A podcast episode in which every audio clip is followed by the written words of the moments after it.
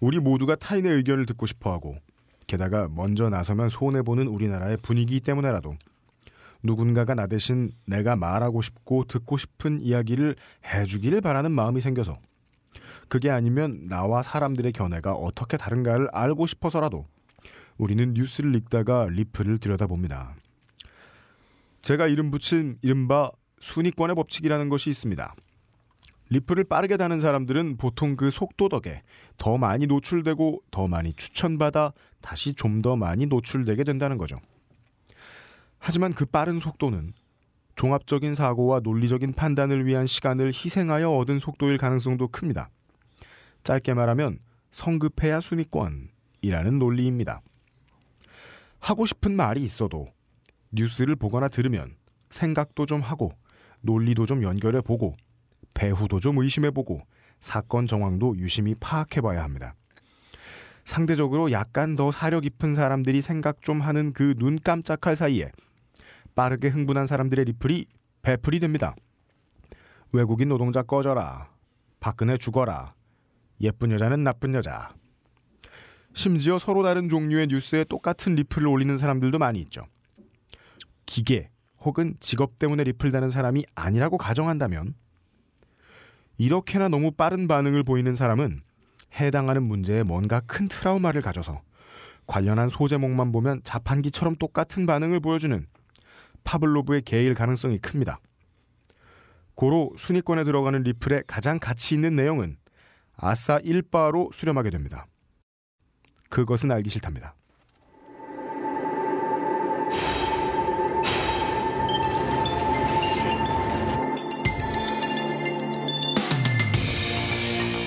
표를 세는 사람이 모든 것을 결정한다. 이오지프 스탈린의 말입니다. 자기 말을 잘 지킨 스탈린은 집권 후 이런저런 선거에서 개표 결과를 마음대로 조작했습니다. 그리고는 2,500만 농가가 자신의 의도와 무관하게 집단 농장으로 끌려갔고 수많은 정치인이 암살당했으며 최소 수백만에 이르는 사람들이 전쟁, 기근, 정치적 유배 등의 이유로 죽어갔습니다. 그리고 김일성은 남침을 허락받아 한국 전쟁을 일으켰죠. 개표가 잘못되면 무슨 일이 생기는지 그것은 알기 싫다 해서 알아봅니다. 히스테리 사건 파일. 그것은 알기 싫다. 알기 싫다. 기회는 평등했습니다. 아, 과정은 존나 빡셌습니다. 결과는 골든글러브 3명 수상했습니다. 네? 에, 넥센 히어로즈 팬 UMC입니다. 에, 지난 몇 주 사이에 방송하는 사람이 누군지를 주제넘게 설명하지 않았어요.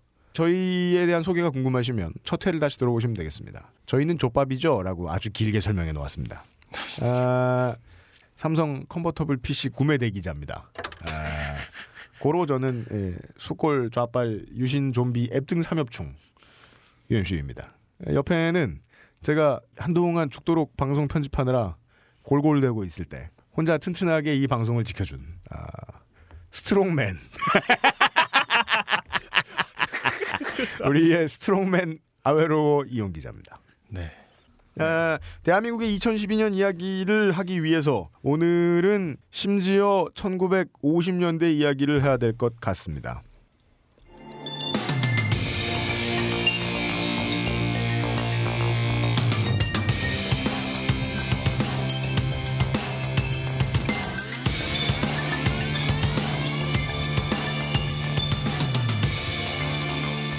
그것은 알기 싫다 일부. 그렇게는 알기 싫다. 하다못해 제 얼마 전에 있었던 그 미국 대선을 할 때에도 국내 정치부 기자들이 막 끌려가 다니거든요. 음. 특파 나가야 돼요. 네. 예, 한층 더 위로 올라가든지 옆방으로 가든지 해가지고 그 일 도와줘야 됩니다. 그래서 지금 어, 좀 가치 있는 취재들이 계속 진행이 된다고 해도 어, 원래 써놨던 기사문 정도 올려놓고 그 다음에는 그냥 대선 취재하러 가 있어요. 그 이런 때 내가 섭외 전화를 드린다. 우리 우리 섭외를 맡고 있는 죽지않은 돌고래가 섭외 전화를 한다. 안 그래도 음. 별로 주목성도 없는 목소리에 네.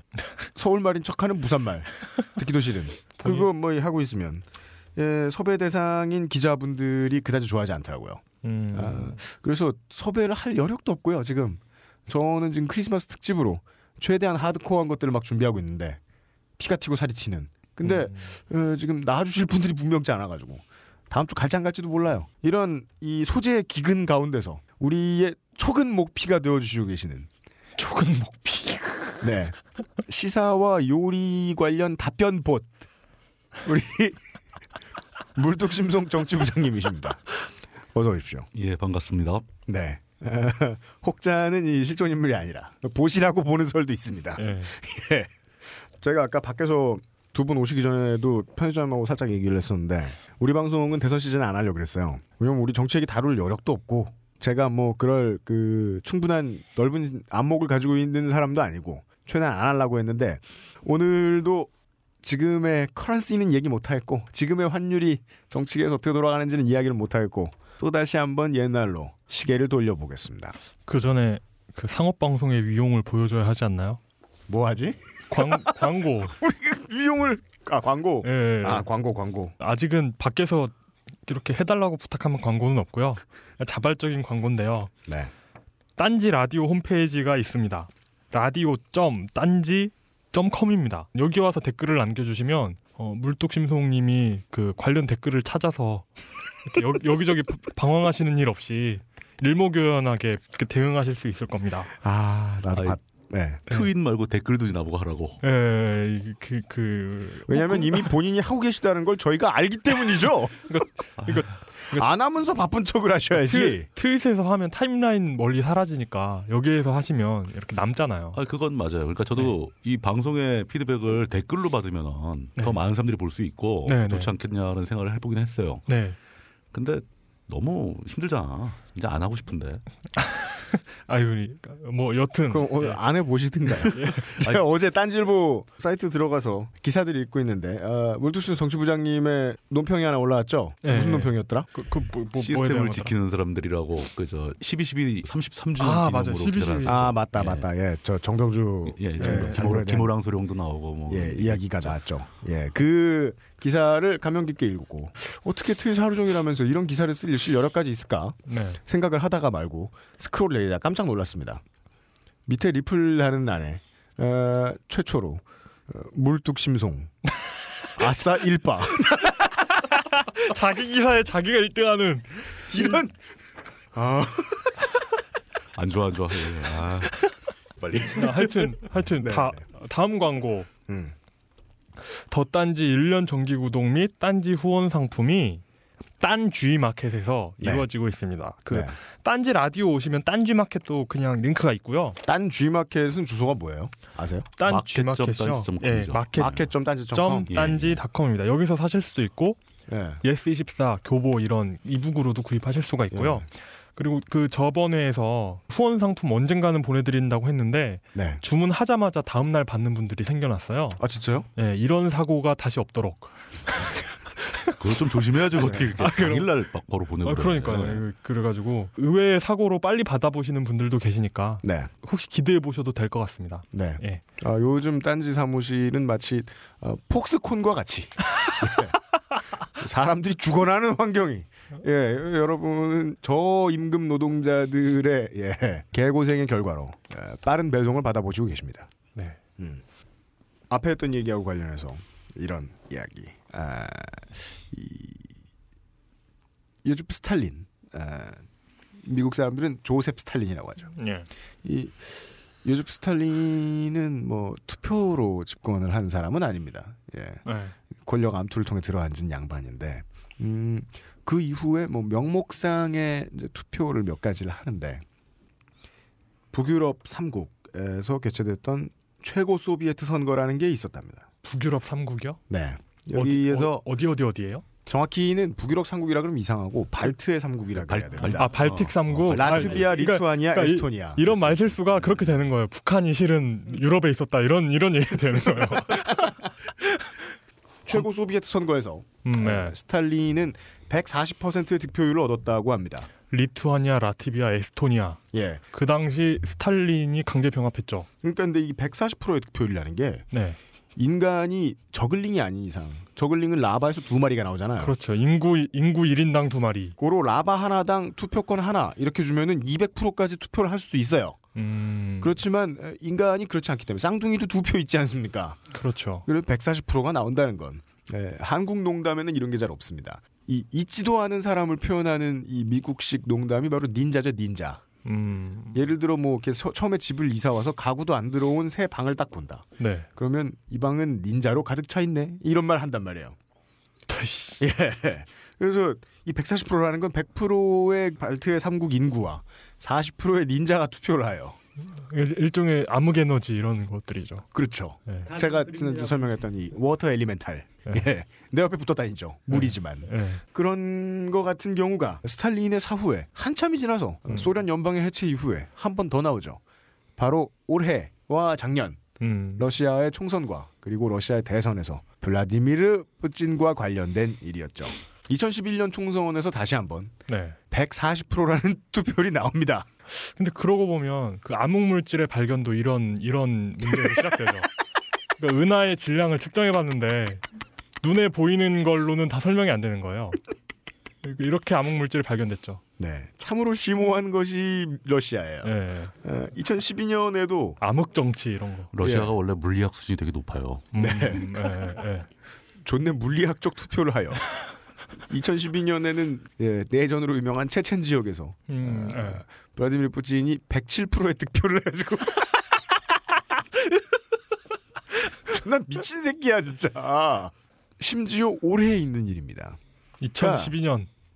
이게 문화의 상대성에 대해서 예전에 이야기를 한 적이 있었는데 문화는 서로 달라서 여기엔 이런 문화가 있을 수 있고 여기엔 이런 문화가 있을 수 있고 이렇게 얘기할 수 있는데 예를 들어 뭐 보건 의료의 문제다 네. 혹은 민주주의의 문제다 그러면 역사에서 뒤처진 곳이 있고 앞서가는 곳이 있을 수 있습니다. 음, 음, 그렇죠. 우리나라는 2012년쯤에 러시아가 겪고 있는 일, 조금 비슷한 일이 옛날에 꽤나 있었죠. 오늘 그 얘기를 해주시러 정치부장님이 나오신 것이 아닌가 사료됩니다.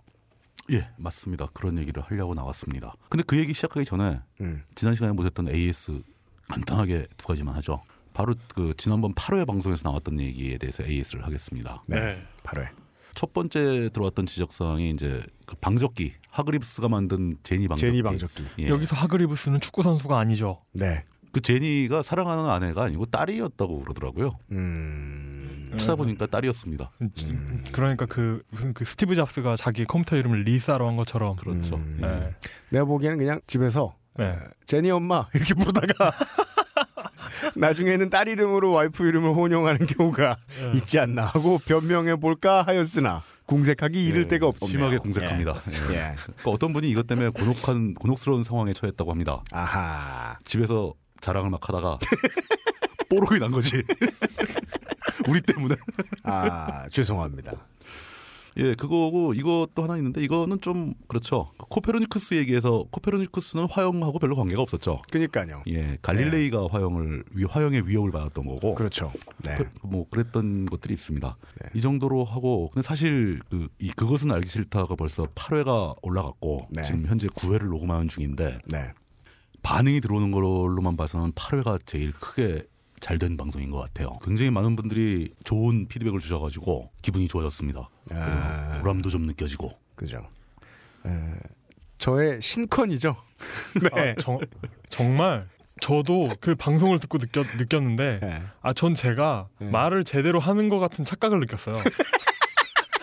아 그 노래 못하는 아이돌 그룹 음반이 어떻게 만들어지는구나. 아 녹음 끝내고 나서 저도 굉장히 걱정을 했습니다. 네. 이렇게 중구난방으로 떠들었는데 이게 콘텐츠가 나올 나올 수 있느냐? 네. 과연 청취자가 알아들을 수 있는 얘기로 만들어질 수 있겠느냐? 그러니까 사상 가장 재미없게 녹음하고 사상 가장 평이 좋았습니다. 예. 신기한 일이죠. 예. 이거 양악 수술을 하고 나서 이런 느낌일까? 약간 그런. 예를 들면 2회 3회 하고서 뭐 저는 만족을 하면서 아 좋다. 이러고서 제가 이제 즐거워하면서 집에서 편집을 하면서 좀 발컨했나 봐요. 예, 좀 발로 편집했나 봐요. 근데 아 이건 진짜 신컨 들어갔어요. 아 이건 정말 편집이에요. 어, 그이 진- 이용이 정말 긴 얘기할 거 없고 예, 이용 기자의 편집되지 않은 문장과 편집된 문장을 지금부터 들려드리겠습니다. 아야나나나안 되는데. 어, 아직 취업도 못한 이용 기자의 앞날을 봐서 원본 공개는 참았습니다. 그래도 대통령 시켜주면 잘 할 수 있습니다. 그 예. 8회를 듣고 나서 예. 제가 느낀 게 우리는 아직 당분간 공개 방송하면 안 되겠다라는 생각을 했어요. 그러니까요. 얼마나 예. 놀라겠습니까? 그 공개 방송 들어오신 분들이 기절을 하실 것 같아요. 아주 듣고. 네. 저는 요즘은 이거를 이것을 케이팝 스타의 원리라고 하는데 K-팝 스타요. 예. 예, 편집의 힘이 끝나면 다 네. 뻐럭 납니다. 예. 이 생방송하는 사람들이 보통 내공이 아닌 거예요. 그럼요. 대단한, 대단한 거죠. 그것도 그렇고 진짜. 예. 생방송은 당최 왜 이렇게 재미없을까 하는 게 여기서 이해가 되는 거죠. 그럴 수밖에 없는 거죠. 예. 말을 잘하는 것보다 실수하지 않는 게 더 중요하기 때문에. 그렇죠. 예. 누군가가 옆에서 태형을 치겠다고 곤장을 들고 있어도 이용은 생방송할 수 없어요. 제 장담컨대. 그럼 맞을까봐 겁나가지고 평소도 저는데 더절거 아니야. 예. 실수 연발 그리고 되는 거죠. 평- 이때만 해도 그것은 알기 싫다의 네 사람, UMC 유희, 아외로워, 물뚝심송, 죽지 않는 돌고래는 며칠 뒤에 자신들이 생방송을 해야 한다는 사실을 몰랐습니다. 홍어 X가 된 것입니다. 대선날 벙커원에서 뵙겠습니다. 딴지 라디오가 12월 19일 18대 대통령 선거 당일 13시간 생방송 국민이 바꾼다를 마련합니다. 팟캐스트 방송 포털 팟빵과 함께하는 이날 생방송에는 딴지 라디오와 유명 팟캐스트 방송 진행자들이 함께합니다. 12월 19일 수요일 아침 6시부터 저녁 7시까지 라디오.딴지.com 또는 팟빵닷컴에서 여러분과 만납니다. 민주주의 최후의 보루는 깨어있는 시민의 조직된 힘입니다. 12월 19일 투표하는 국민이 세상을 바꿉니다.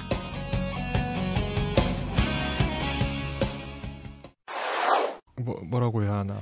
그 UMC를 엿먹이려는 방송이었죠. 8회는. 그니까요. 이래서 이래서 이건희의 매기론 이런 게 나오는 거예요. 이래 이 편집을 잘하잖아요. 이렇게. 제가 한껏 엿을 먹자. 예, 여러분들의 청취 환경이 매우 쾌적해졌습니다. 어쨌든 간에 그 네. 8회 방송을 하고 난 소감, 제 느낌을 다시 한번 말씀드리자면은 제가 진짜 여러분들한테 드리고 싶었던 말씀은 죄책감 갖지 말라는 겁니다. 뭐 대책이고 뭐고 다 필요 없고 당신들 잘못이 아니니까 죄책감 갖지 말자. 어, 그 제가 받았던 피드백 중에 가장 그 인상적이었던 건 뭐냐면 이게 또 하나의 그거 아니냐. 자기 개발 서적 내용 아니냐. 그렇죠. 네. 맞아요. 예, 그렇게 되는 그래서 거죠. 예. 그 UMC께서 마지막에 정리했던 내용 3만 원 절약하기. 음. 네, 그게 맞는 것 같아요. 그거 이제 그 탈구조주의적 해석이다. 그러니까 이게 구조주의적 해석을 비판했더니 네, 그래서 구조를 해체했더니 네, 우리가 구조가 되더라. 새로운 구조가 그렇죠. 생기는 거죠. 예. 이렇게 되면. 그것이 해체. 포스트 모던. 그렇죠. 예. 뭐 있어요? 어, 그냥 발소리 안 되는 밖에. 소리가 아, 나와요. 아, 김태형 엔지니어 가서 또 패고 와요. 존나 패고 와요. 예. 하여튼 하여튼 요즘 네. 힘이 없어가지고 예. 어, 명목상 스튜디오, 어. 종이 스튜디오, 예, 바비 인형의 집 스튜디오, 딴지 벙커원 스튜디오에서 진행하고 있는 그렇죠. 히스테리 사건 파일 그것은 알기 싫답니다. 바비의 집도 속이 훤히 들여다 보이죠. 그니까요. 예. 예, 우리는 바비 아니면 캔 아니면 개새끼. 여기, 예. 여기 여기는 어떻게 보면 동물원이에요. 예. 여기 동물원 파충류관이에요. 파충류관. 여기는 동물원 파충류관이에요. 그럼 뭐야? 뭐 두꺼비 뭐 맞아요. 그 도롱뇽. 아, 도롱뇽은. 항상 유리로 이렇게 돼 있잖아요. 예, 지하철 신당역에 파충류 체험관이 마련돼 있어요. 어 진짜요? 그럼 예. 또 어떻게 하세요? 거기 가봤어? 난 어떻게? 그 가면 직접 만져볼 수 있어요. 근데 어. 진짜 이건 정확하게 알고 있어요. 이건 AS 안 들어가. 정확하게 알고 있어요. 예, 마치 그런 것과 같은 벙커원 스튜디오입니다. 저희들 만져보시면 안 돼요. 저희들이 때릴 수 있어요. 먹이를 주면 배가 아파요. 예. 물 수도 있지, 물 수도. 마치 동물원에 곰 우리에 갑자기 빠진 사람처럼 네. 해체당할 수 있어요. 예. 본인은 내장을 안 보시려면 저희를 건드리지 마시고. 어, 이제 본방을 진행해 보겠습니다. 예, 시작하겠습니다. 그 처음에 이제 이 주제를 잡을 때 제 생각은 그거였어요. 전 세계에서 역사 속에 있어 왔던 희귀한 부정선거의 사례를 다 모아보자. 음. 재밌지 않겠는가? 네. 사람들이 잔대가리를 얼마나 잘 굴리는가? 네. 찾기 시작했더니 너무 많은 거예요. 네. 상상을 초월하는 방법들이 너무 많고 또 그 선거에 그 지역의 그 국가의 특성에 맞는 방법들이 너무 많이 활용이 돼가지고 localization.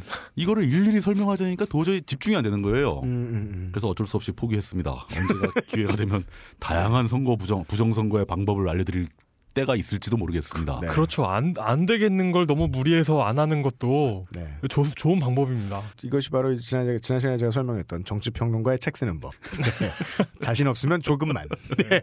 말만 길게 느려서 네. 국문과 레포트 쓰는 방법이라고도 합니다. 그리고 이렇게 자료가 모자랄 땐 네. 모두가 아는 바와 같이 이런 말 써주면 됩니다. 널리 알려져 있는 바와 같이 그런 이렇게. 거 아니에요. 열심히 준비했습니다. 그리고서 그 자료 각주 쓸때 예. 어, 책 페이지 안 쓰고 책만 써. 책 제목만. 제목만 딱 쓰고. 그, 그리고 이제 뭐, 뭔가 뭔가 모자랄 땐 후하게 연구를 필요로 한다 이렇게 하면서 이렇게 끝내죠. 어 그래가지고 결국 그 우리나라에서 가장 유명했던 부정선거 네. 그3.15 부정선거를 소재로 잡았습니다. 근데 이3.15 부정선거를 설명하려면은 조금 더 전으로 돌아가야죠. 당시 선거가 어떤 분위기 하에서 치러졌는가를 확인해 볼 필요가 있다는 거죠. 3.15 부정선거. 3.15 그 부정선거는 60년도에 있었던 선거입니다. 1960년 대한민국에서 있었던 일입니다. 그렇죠. 그 60년도에 선거판 분위기가 어땠는가를 확인하기 위해서 네. 네. 과거로 돌아가겠습니다. 그 시작은 우리나라에서 사실상 현대적인 국가가 탄생하고 나서 최초로 시행된 그 재헌 국회를 만드는 선거가 되겠죠. 재헌 국회요. 예. 그러니까 헌법을 처음으로 만들려는 국회가 소집되려는 거죠. 그렇죠. 국회를 만들어야 국회에서 헌법을 만드니까. 네. 그러면 이제 그 국회를 만들려면은 그 국회에 들어갈 의원들을 선출할 선거를 해야 되지 않습니까? 네. 그럼 그 선거를 하기 위한 선거법을 만들어야죠. 그렇죠. 전 단계의 국회가 또 있어야 된다는 거죠. 재헌 국회를 만들기 위한 의원을 선출하는 그 선거를 치르기 위해서 네. 그 선거법을 만들라고 네. 남조선 과도 입법 의원이라는 조직이 만들어집니다. 어... 이 조직은 사실상 우리나라 사람들이 자발적으로 만들어낸 조직은 아니에요. 미군정하고 관계 있는 건가요? 미 군정이 설치한 조직입니다. 어... 이 시대에서 가장 중요한 얘기를 하려면 신탁 통치의 찬성과 반대에 대한 얘기가 나와야 되겠죠. 이제 나오네요. 예. 근데 그 신탁 통치에 관한 것은 그것만으로도 또 한해 분량이 나올 정도로 복잡한 얘기입니다. 그래서 이번에서 넘어갑니다. 아 진짜요? 이제 예. 안 나와요. 넘어갑니다. 그러니까 신탁 통치라는 게 예. 그러니까 신탁 통치가 뭔지만 간략하게 설명해 주시죠. 일본이 패망한 뒤에 네. 일본이 패망한 뒤에 일본이 지배하고 있던 점령 지역을 어떻게 처리할 것인가를 선진국들 강대국들 사이에 논의를 하게 됩니다. 그렇죠. 그 중에서 한반도 문제를 논의한 직접적인 회의는 모스크바 삼상 회의가 가장 직접적이었죠. 음, 네. 이 회의의 결정은 한반도가 안정이 될 때까지 네. 강대국들이 임시로 네. 신탁 통치를 수행한다. 즉 자생적인 자체적인 정부가 없는 상황이니까 강대국들이 어떤 기구를 설치해서 네. 그 기구가 통치를 하고 이 자생적으로 뭐 청 선거를 하고 국회를 구성하고 대통령을 뽑고 해서 국가의 형태가 갖춰질 때까지 자기네가 관리해주겠다라는 결정이었던 거죠. 음, 네. 이 결정이 내려지면서 이제 국내에서는 남한에서는 이거를 찬성하고 반대하는 논란이 굉장히 살벌하게 벌어집니다. 네. 오늘 다뤄야 할 얘기는 아니지만 그렇게 벌어지는 과정에서 결국 한반도를 남과 북으로 나눠서 네. 한반도 중간쯤에 있는 그 선이 그 위도 38도의 선이 있었죠. 네. 그 위도 38도 선을 경계선으로 북쪽은 소련이 당시엔 소련이었죠. 남쪽은 미국이 관할하기로 이렇게 점점점 고착화돼 가고 있던 과정인 거예요. 네. 그럼에도 불구하고 남한에서는 사람들이 이래서는 안 된다. 다시 북한과 협상을 해서 어떻게든 공동 그 남북 같이해서 공동 총선거를 해야 된다. 음, 이렇게 주장하는 사람들이 있었고 그렇죠. 그게 이제 미소 공동위원회가 결렬되면서 사실상 힘들어지게 된 거예요. 그러니까 이런 거죠. 그러니까 신탁 통치라는 게 국제 연합에서 주관하는 거죠. 그렇죠. 그러니까 국제 연합에서 자체적인 정부를 세워서 운영할 역량이 없다고 생각하는 곳에 가가지고 과도 정부 같은 걸 세워줘요. 그러니까 자기들이 관리해 주는 거죠, 그렇죠, 그 나라를. 그렇죠. 대신 관리하는 거죠. 그래가지고 예. 근데 국제 연합에 소련과 미국이 그러니까 소련은 소비에트 연방이라고 그렇죠. 예, 예, 러시아의 전신이죠. 예. 근데 그 이 두 나라가 유엔의 그 상임 이사국이기 때문에 얘네가 공동위원회로 이 한반도 전체를 공동으로 통치하느냐 마느냐를 가지고 싸우다가 그렇죠. 둘이 결렬되고 한반도를. 예. 그냥 나눠 가지기로 한 거죠. 솔로몬의 지혜죠. 남과 북으로 예. 나누한 거죠. 예. 그래서 남한 내부에서도 자꾸 이제 그 어떤 남한만의 선거를 한다거나 이런 거에서 거부 반응을 거부감을 갖고 있는 사람들이 굉장히 많았어요. 아, 그럴 어, 수밖에 없죠. 분단을 반대하는 사람들이었던 거죠. 예. 근데 그런 사람들을 달래고 어떻게든 네. 남한만의 조직을 만들기 위해서 미 군정이 결정을 내립니다. 남조선 과도 입법 의원이라는 조직을 만들게 되는 거죠. 네. 이 조직 자체도 굉장히 큰 반발에 부딪혔는데 미 군정은 이 조직이 어떤 분단을 연구한다거나 이런 게 아니다. 음. 단지 새로운 입법 기관이나 정부의 형태를 한 번도 안 해본 사람들이니까 당신들이 네. 한번 연습 삼아서 한번 해보라는 의미로 설치를 하겠다. 좋은 구실이죠. 이렇게 음. 구실을 된 겁니다. 네. 그래서 설치가 됐어요.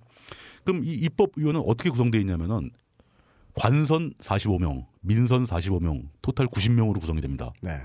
관선이라는 게 어떤 뜻이냐면 미 군정이 그냥 임명하는 겁니다. 45명을 음. 사회적으로 명망이 있는 사람들을 골라서 네. 사실은 자기들 입맛에 맞는 사람을 네. 네. 임명을 하는 거죠. 드래프트. 예. 네. 그리고 민선 45명은 각 도별로 할당을 해서 선출을 합니다. 약식 간접 선거로. 어. 선출하는 방법이 전국에 이제 도가 있으면 도 밑에 군이 있고 군 밑에 면이 있고 면 밑에 리가 있지 않습니까? 네. 각 리별로 두 명의 대표가 할당이 돼요. 리별로. 예, 리별로 한 리에 사는 사람들이 모여서 두 명의 대표를 선출을 합니다. 음. 그럼 그 각 리 대표들이 모여서 면 대표를 선출합니다. 그 면 대표들이 모여서 군 대표를 선출하고 군 대표들이 모여서 각 도별로 할당된 민선 남조선 과도 입법 의원을 선출하게 된 거예요. 음. 그 45명이 이렇게 선출로 뽑힙니다.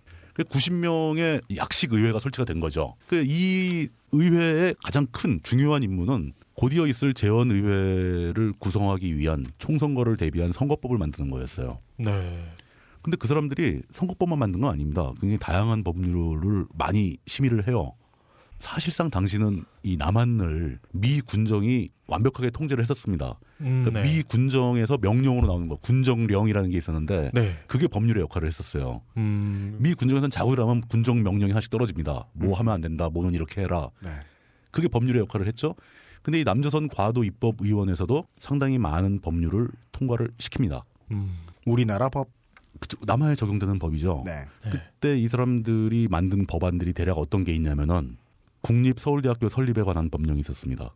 음, 음. 어. 서울대학교, 그 사실 당시에 이제 일제 때는 경성제국대학이었죠. 네. 그 경성제국대학을 뜯어고쳐서 국립 서울대학교를 만든 게 이 사람들이었어요. 우리 벙커원 길 건너에. 그렇죠. 예. 네.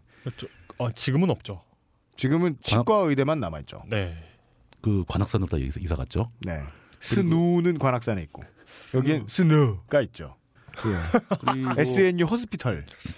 예. 그리고 미성년 노동 보호법이라고 그러니까 그때도 이제 그 채성년이 되지 않은 사람들을 일을 많이 시켰으니까 그 사람들을 보호하겠다는 의지를 담은 법안을 통과시킨 게 있고요. 조선 임시 약헌이라고 헌법의 기초가 되는 모델을 심의를 합니다.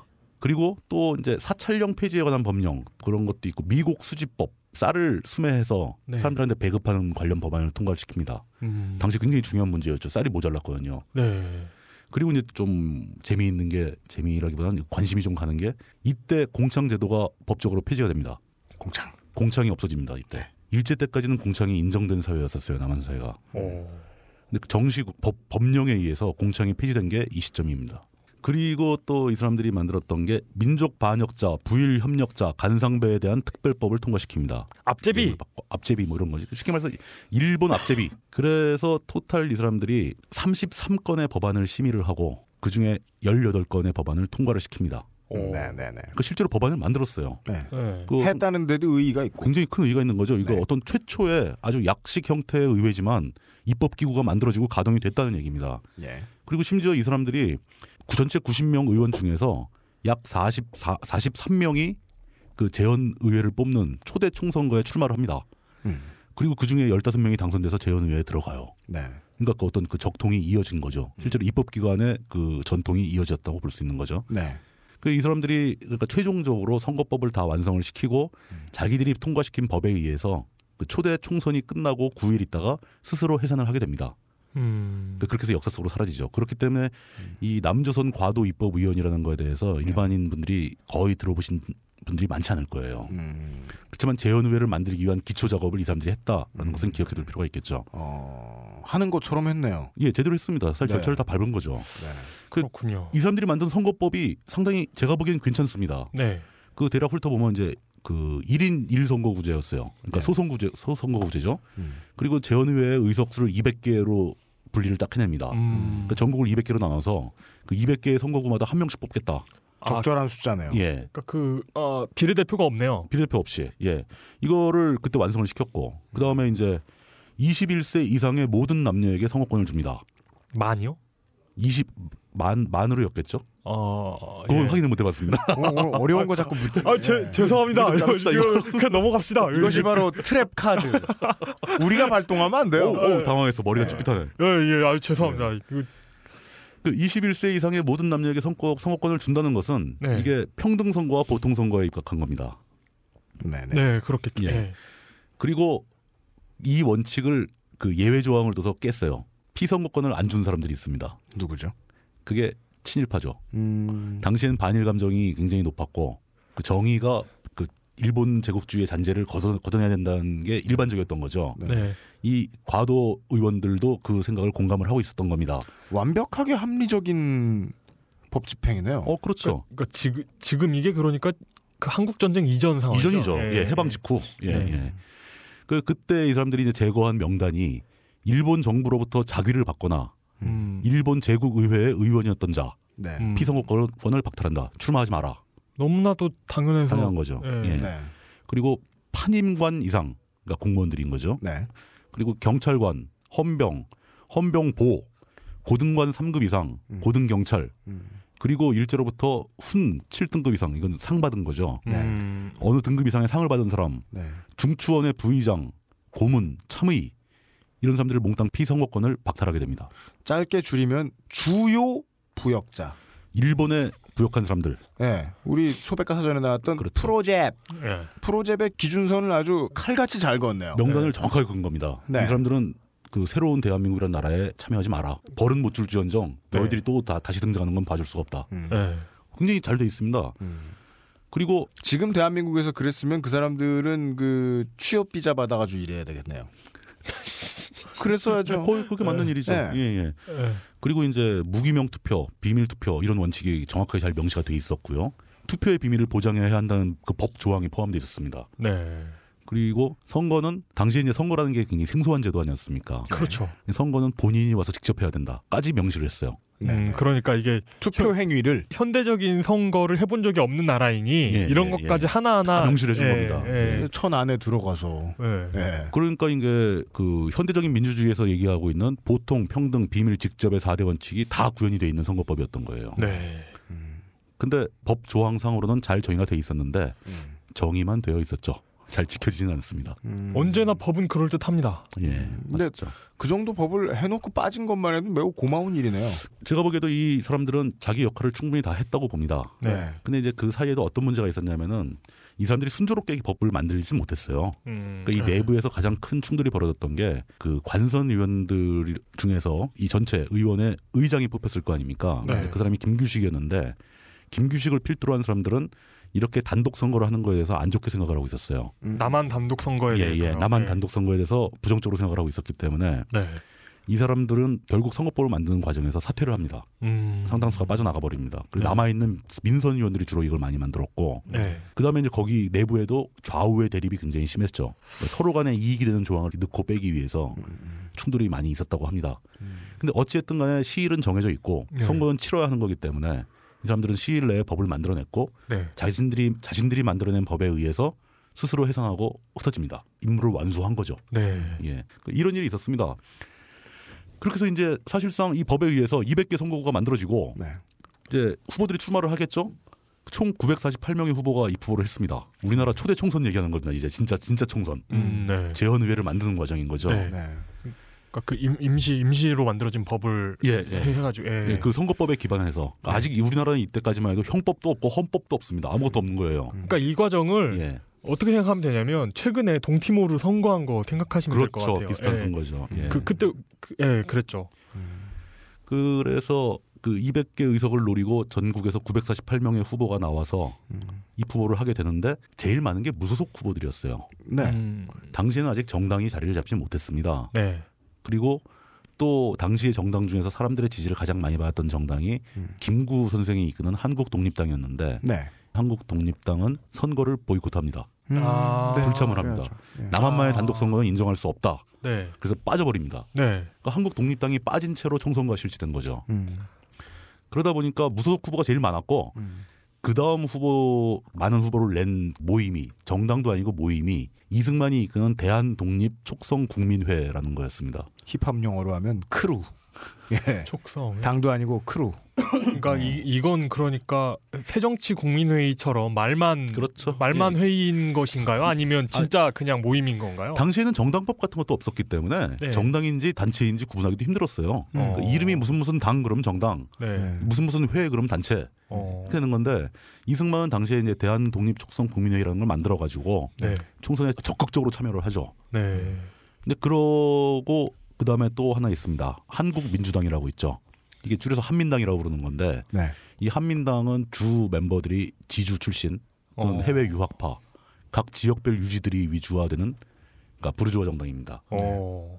그러니까 이게 사실은 현재 민주당의 원류는 맞아요. 네. 예. 그러니까 이거죠. 지금과는 성격이 좀 다르지만 많이 다르죠, 예. 지금. 할 말은 있는 거죠. 예. 우리가 공납은 했다만 부역은 안 했다 그렇죠. 예. 음. 정도죠.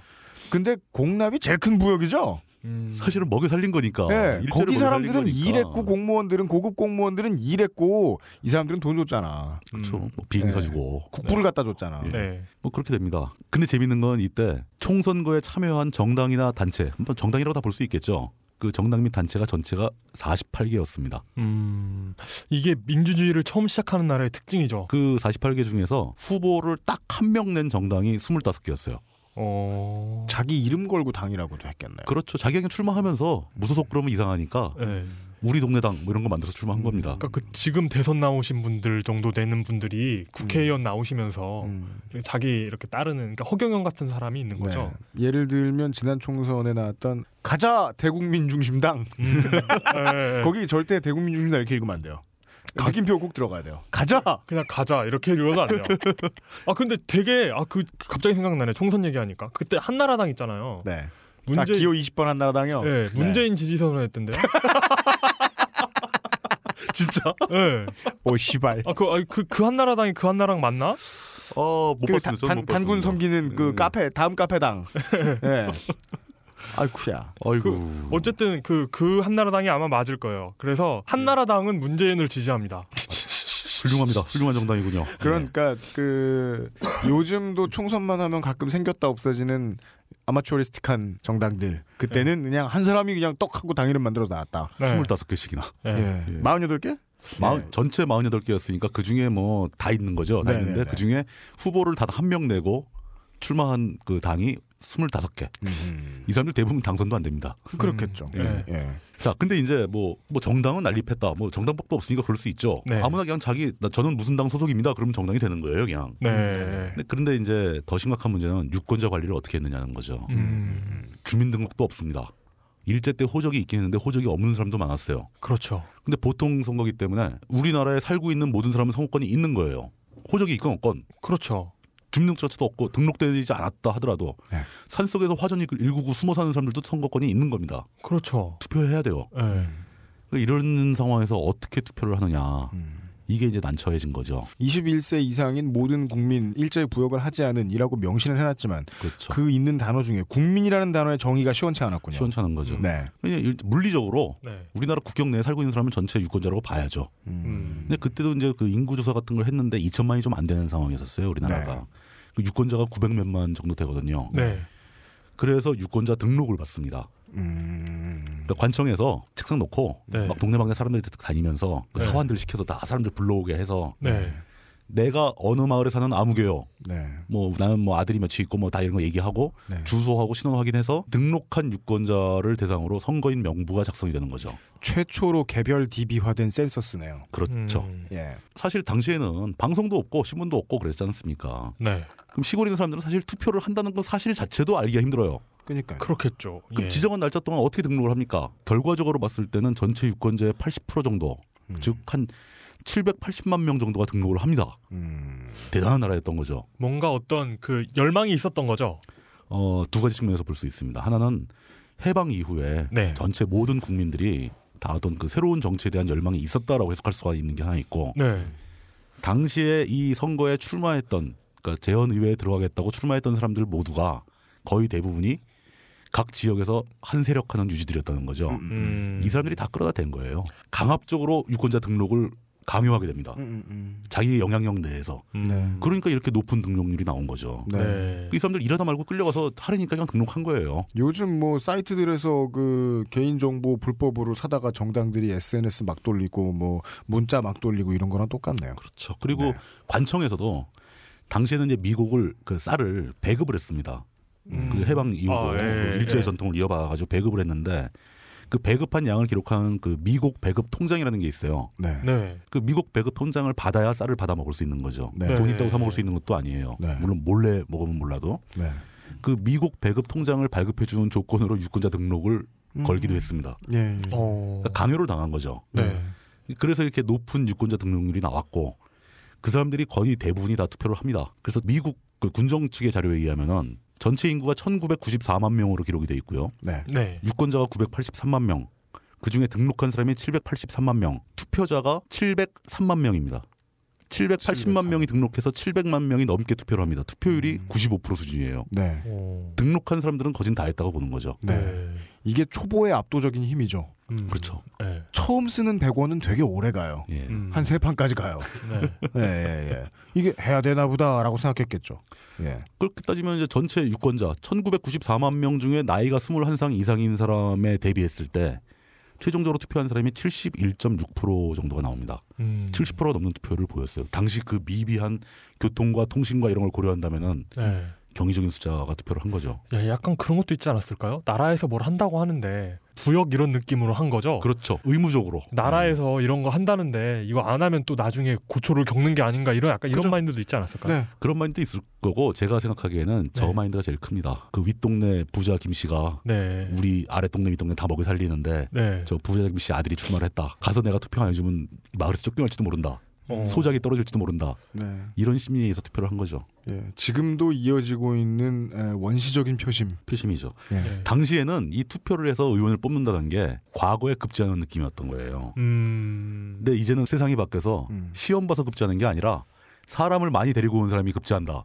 뭐 이런 이상한 제도가 다 있나? 뭐 이런 생각이 들었을 겁니다. 음, 예. 서바이버네요. 그렇죠. 예. 예. 우리 부족 표 몰아줘. 이, 이런. 뭐 어떻게 예. 보면 이제 그런 그 동네 간의 경쟁도 생깁니다. 저쪽 김부자 집하고 이쪽 이부자 집하고 음. 누구네 사람이 더 많은가? 김부자네 아들이 국회에 가야지. 뭐 그러면서 마을 단위로 막 몰려나가는 것도 음. 있죠. 음, 뭐 네. 이런 이런 약간은 구시대적이지만 그 새로운 경험을 하게 되는 겁니다. 스무 살짜리 장남 나이 속여가지고 등록하고 뭐 그랬겠네요. 네. 충분히 가능한 일이었죠. 네. 그렇게 해서 또 이제 우르르 몰려가서 투표하고 오면 뭐 이건 의뢰 인간의 도리죠. 사람들 뭐 술도 사 먹이고 그렇죠. 잔치도 하고 그 사람들은 이게 선거 부정이라고 생각을 안 합니다. 당연히 이렇게 마을에서 몰려서 가서 뭘 했는데 큰 일을 하고 왔는데 그 네. 처음 생긴 선거법이라 부정을 방지하는 장치도 그렇게 시원치는 않았죠. 장치 자체가 없었죠. 그러니까 그런 아주 그 뭐랄까 역사의 전환기 같은 총선거가 치러진 거죠. 이 선거에서는 뭐 부정 선거에 대해서 논할 만한 여지가 별로 없습니다. 음. 어느 게 부정인지도 정의가 안 돼 있었고 네. 그 부정을 감시할 만한 조직이나 단체도 없었고 네. 그냥 누가 사람을 더 많이 데려오는가 싸움이었기 때문에 그리고 또 하나 이제 잊지 말아야 할 사건은 동시에 총선거가 제주도에서 실시가 됩니다. 음. 근데 제주도에는 그 4월 3일 날 사건이 생기죠. 네. 그걸로 인해서 제주도에서 치러진 총선은 무효 처리가 됩니다.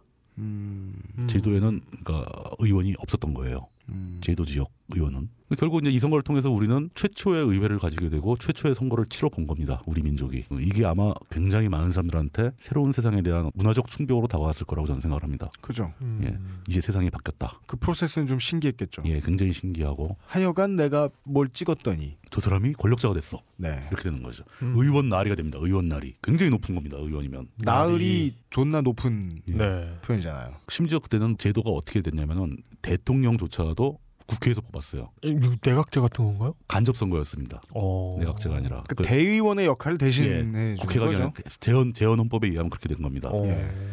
그러다 보니까 이 사람들이 이제 그런 얘기가 그때도 돌았겠죠. 아직 재헌 후에 헌법이 만들어지지는 않았겠지만 네. 아이 사람들 이렇게 의원을 만들어 놓으면 이 사람들이 대통령도 뽑고 나라 정치 다 하고 네. 그러니까 이 대신들이 되는 거야 대신들이 이렇게 이런 정서였을 거라는 거죠. 네. 네. 사람들이 새로운 정치의 맛을 보기 시작한 게 48년도 5월 10일에 남한만 단독으로 치러진 총선거였다는 겁니다. 독립하고 3년이 채 지나지 않아서 전 국민을 다 끌어당기는 선거를 할 수 있었으면 되게 역량 있는 거죠. 굉장히 신속하고 빠르게 잘했다고 봅니다. 잘한 겁니다. 예, 이게 사실은 이 예. 역량은 대부분 미군정에서 나왔어요. 네. 미군정이 선거법을 만드는 과정도 개입을 했었고 네. 네. 그 선거의 4대 원칙 이런 것다 미군정이 요구를 한 내용들이에요. 그렇죠. 음. 예. 그리고 이제 뭐 리, 면, 군 단위로 막 그 민선 의원 뽑고 이런 거 다 미군정이 없었으면 못했을 거예요. 네. 민주주의가 매우 이렇게 무슨 혼혈 따라 전파되는 DNA 마냥 예. 그런, 그런 셈이죠. 마그나 카르타에서 얻어온 무언가 그렇죠. 음. 자기들도 의도오고 독일헌법에서 얻어온 또 무언가 더 들어가고. 예. 아까 이용 기자가 얘기했던 통티모르던 아니면 지금 뭐 저 이라크의 과도 정부던 비슷한 형태로 미군이 이렇게 이렇게 해 인프라 끊어주면 네. 나가고 있겠죠. 그래서 뭐 우리나라를 비롯한 다국적군이 괜히 투표 도와주고 이렇게 네. 하는 거란다. 예. 갑자기 모니터가 죽었어. 아 진짜요? 예. 다시 한- 예. 아 이거 이거 이것 때문에 이것도 문제가 있다. 예. 아, 아, 아, 됐어요, 됐어요, 됐어요. 예, 저 우리 죄송한데 5분만 있다 네, 할까요? 그래요. 예. 근데 왜 이렇게 고. 어디까지 했죠? 이제 아, 어, 어디까지 했더라? 저기 그 초- 뭐 총선거 끝나고 네네네. 이제 국회는 구성되고 음. 헌법은 만들어지고 다 통과하는 거지 이제. 그죠. 갑시다. 네, 그. 그, 그, 그, 갑- 갑자기 생각나는데 음. 그 시크릿 시크릿 그책 네. 그거 그 검색해봤거든요. 지, 방송 녹음하고 네. 집에 가서 음. 그 시크릿에 대해서 알아보다가 갑자기 군대 그 내무반에 꽂혀있던 책이 있었어요. 네. 그 당신도 초인이 될 수 있다라고. 그 얘기를 왜 지금 끄는 거야? 아니 그- 근데 그, 그, 아 근데 그 책하고 느낌이 되게 비슷해요. 초인?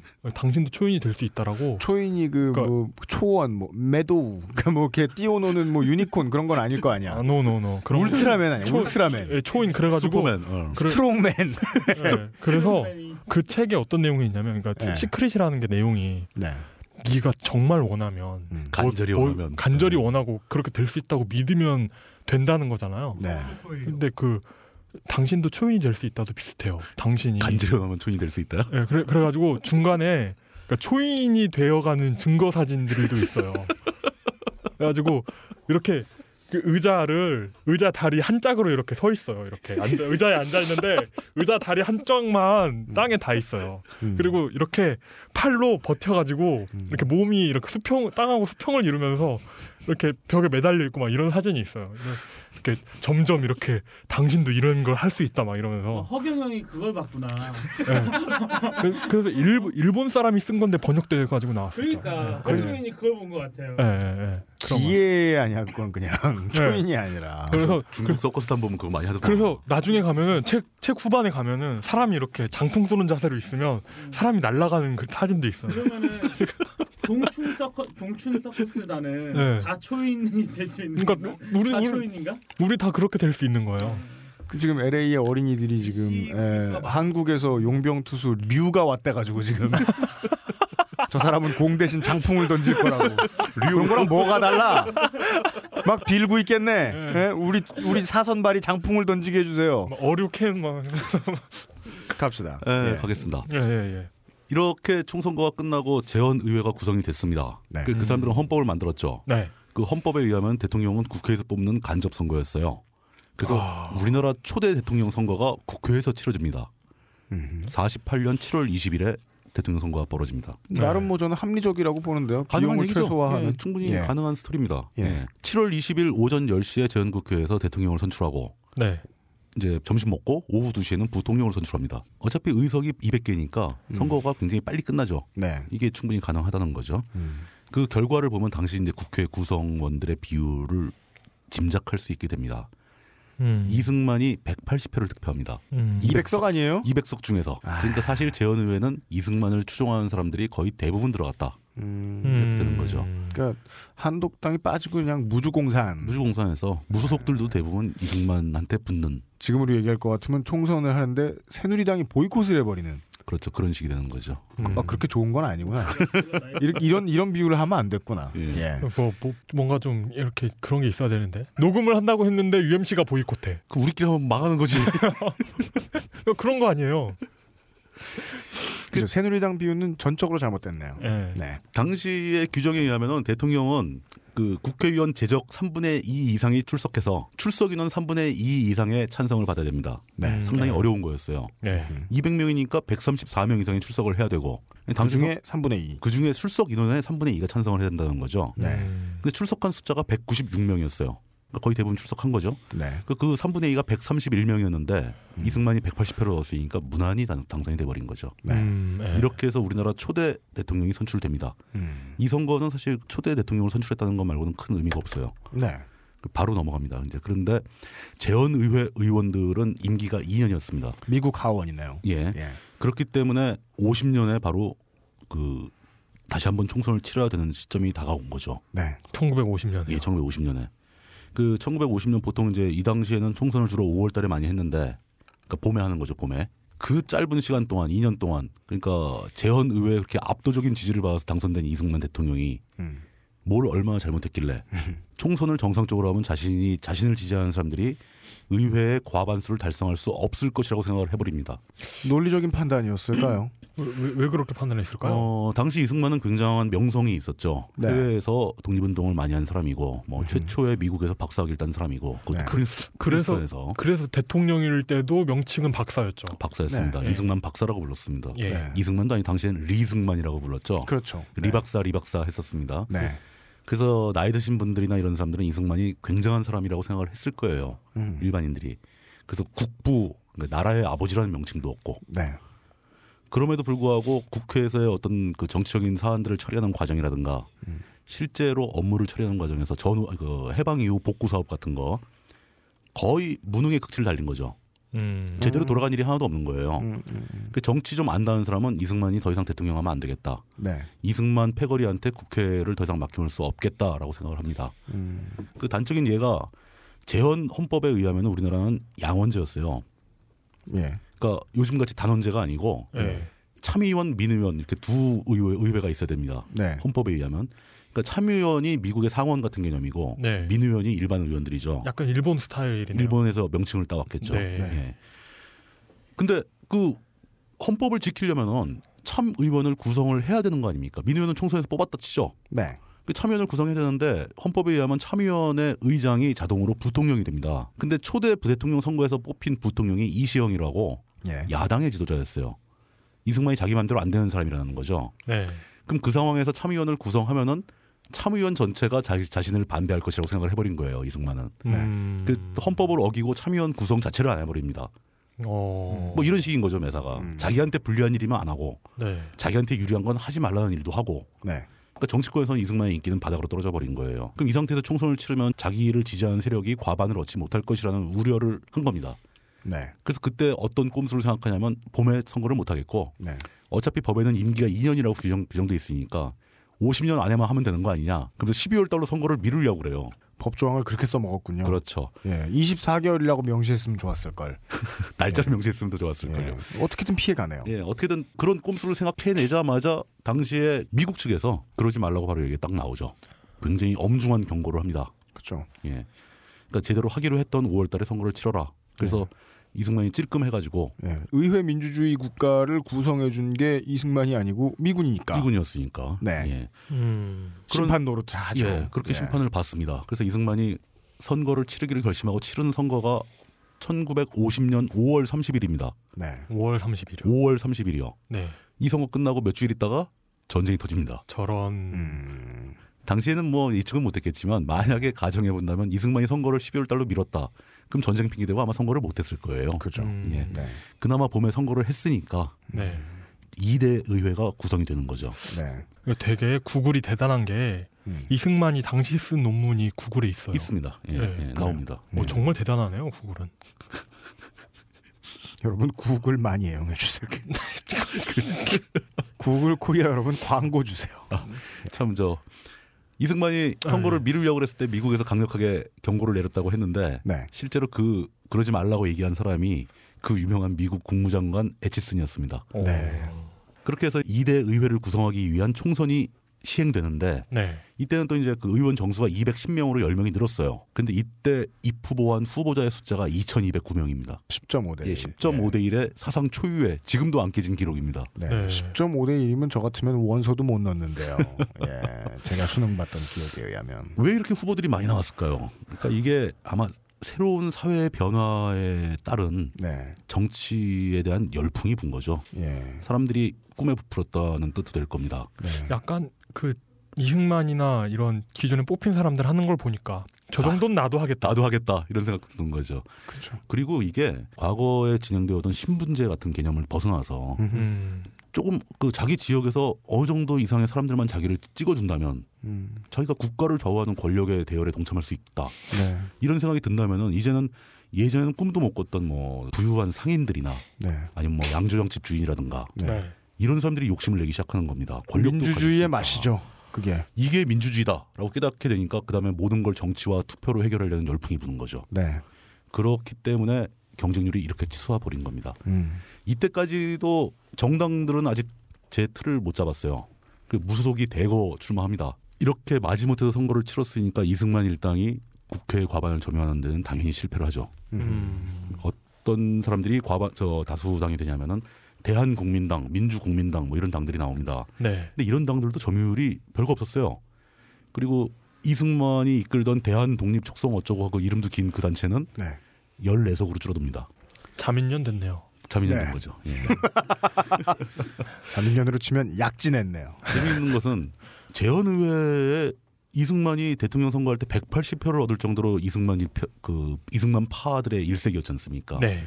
그 재헌의회 소속 의원들이 재선된 확- 그 비율이 음. 15%가 안 됩니다. 그렇죠. 음. 거의. 물갈이가 돼버린 거죠. 네. 그러니까 사람들이 불만을 강하게 표시한 거죠. 네. 그 민주주의의 주인인 국민들이 게임의 룰을 아무것도 모르고 있을 때 게임에서 이기는 건 의미가 없죠. 음, 그렇죠. 네. 네, 첫 시즌 우승자는 의미 없어요. 이승만은 난리가 난 겁니다. 음. 이 상태로 나가면 자기가 대통령이 안 되지 않습니까? 네, 네. 대통령 국회에서 뽑는데 네, 거기서 이승만이 택한 전술이 대통령 직선제를 도입해야 되겠다.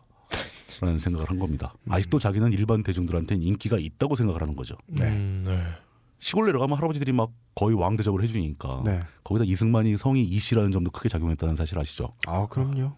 이씨 조선의 후예인 겁니다. 왕의 후예인 겁니다. 아이고. 네, 유비의 코스프레하는 그런 느낌이 있었겠네요. 그렇죠. 예. 일부러 그런 걸 강조를 합니다. 그러니까요. 아니 아무것도 모르는 그냥 고등학생일지라도 네. 저는 또 고등학교를 저는 못 사는 주제에 되게 잘 사는 애들이 다니는 학교를 다니다 나왔단 말이에요. 어, 예. 그래서 얘들이 본능적으로 성이 구씨인데 두 번째 글자가 본이다. 그러면 어? 혹시 혹은 성이 정씨인데 두 번째 글자가 몽이다. 그럼 오 씨발. 너 엄마 지갑 내놔 보실래요? 이렇게 되는 거예요. 내놔 네. 보실래요? 이승만이 이제 국회에서의 대통령 당선이 물 건너갔다고 물 건너갔다고 보게 되는 순간 네. 네. 이 사람은 대통령 직선제라는 카드를 만지작거리게 됐고 근데 그 대통령 직선제로 하려면 개헌이 필요하지 않습니까? 네. 개헌을 어떻게 할 것인가라고 고민을 할 틈도 안 주고 네. 전쟁이 터져버렸죠. 네. 어허. 나라 전체가 개판이 돼버렸습니다. 네. 결론만 말하자면 이승만을 김일성이 살렸죠. 그런, 그런 전쟁의 와중에 이승만은 참 좀 파렴치한 짓을 많이 하죠. 뭐 대표적으로 자기가 서울에 있는 척 방송을 하면서 국민들을 속인다거나 네. 사실은 대전까지 도망갔으면서 네. 그리고 사람들 못 건너게 한강 철교를 끊어버린다거나 네. 당신은 네. KTX 같은 게 없었기 때문에 음. 오히려 예. 이때 재헌의회 소속에 돼 있던 조봉암 선생이 맨 끝까지 서울에 남아가지고 의회 뒤처리를 다 하고 네. 그 와중에 자기 부인도 잃어버리고 그러니까요. 아이고. 뭐 이런 걸로 인해서 사람들의 신망을 얻기 시작하는 계기가 되기도 했습니다. 네.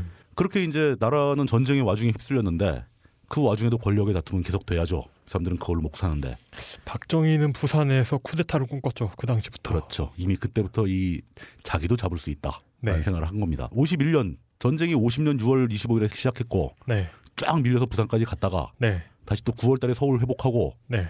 저 압록강까지 밀고 올라갔다가 다시 내려오죠. 다시 쭉 내려와서 1월 4일날 서울을 또 뺏기고 중간층까지 내려갔다가 다시 밀고 올라온 데까지 1년이 채 안 걸렸죠. 네. 사실 전쟁이 6.25 전쟁이 한국 전쟁이 다이내믹하게 움직인 건 첫 해밖에 없었어요. 예. 그 다음에 두 해 동안은 두세 해 동안은 현재 휴전선 근처에서 밀고 당기기만 계속 반복을 했었죠. 굉장히 세계 전사에 길이 남는 아주 엄청난 소모전과 교착 상태, 그러니까 소모전이 예. 교착 상태인 거죠. 이렇게 일진일퇴의 공방을 지속하면서 네. 아주 묘한 전쟁이 돼버린 겁니다. 네. 그러다 보니까 이제 정치는 정치대로 진행이 되기 시작했죠. 네.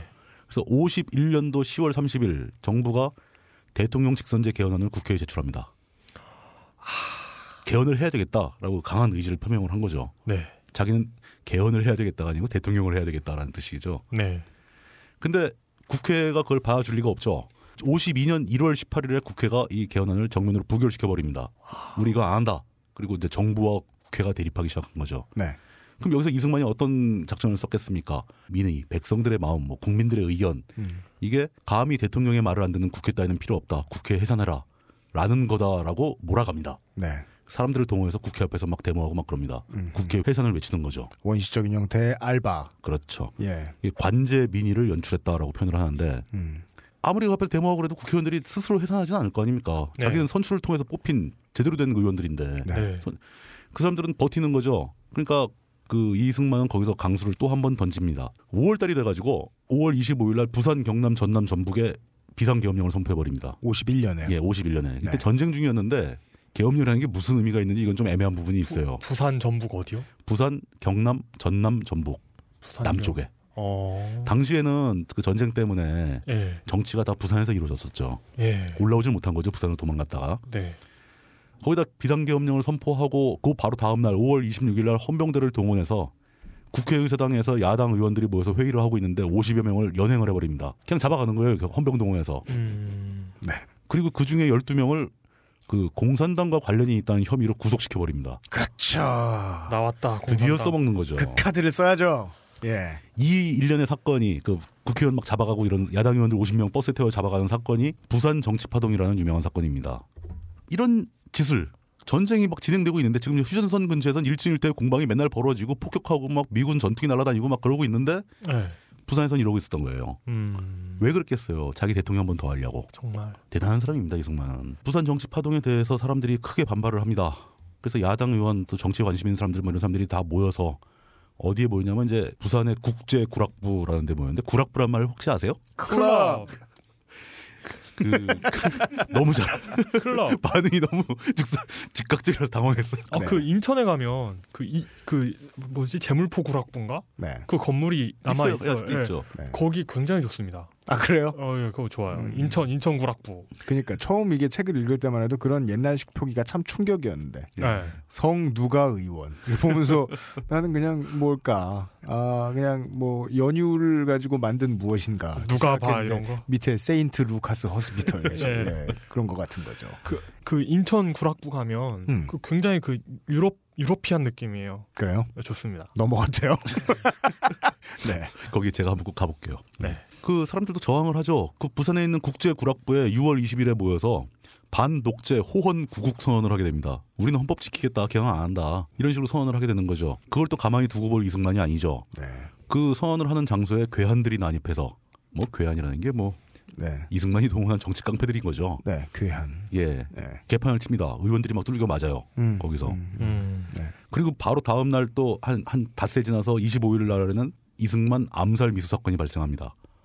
이승만 암살 미수 사건이요. 예. 네. 이 사건은 이승만의 자작극은 아니고 네. 실제로 이제 아마 이승만의 전횡을 견디다 못한 누군가가 암살을 시도하는 겁니다. 음, 근데 뭐 그냥 미수에 그치셨기 때문에 중요한 사건은 아니에요. 음. 그러니까 서로 공방전을 벌인 육탄전으로 벌인 거죠, 이제. 네. 예. 그리고 30일 정도 되면 이제 뭐 정체를 알 수 없는 사람들이 민중 자결단이라는 이름으로 자결 자결단요? 자결단이라는 것은 자살한다는 자결이 아니고 아.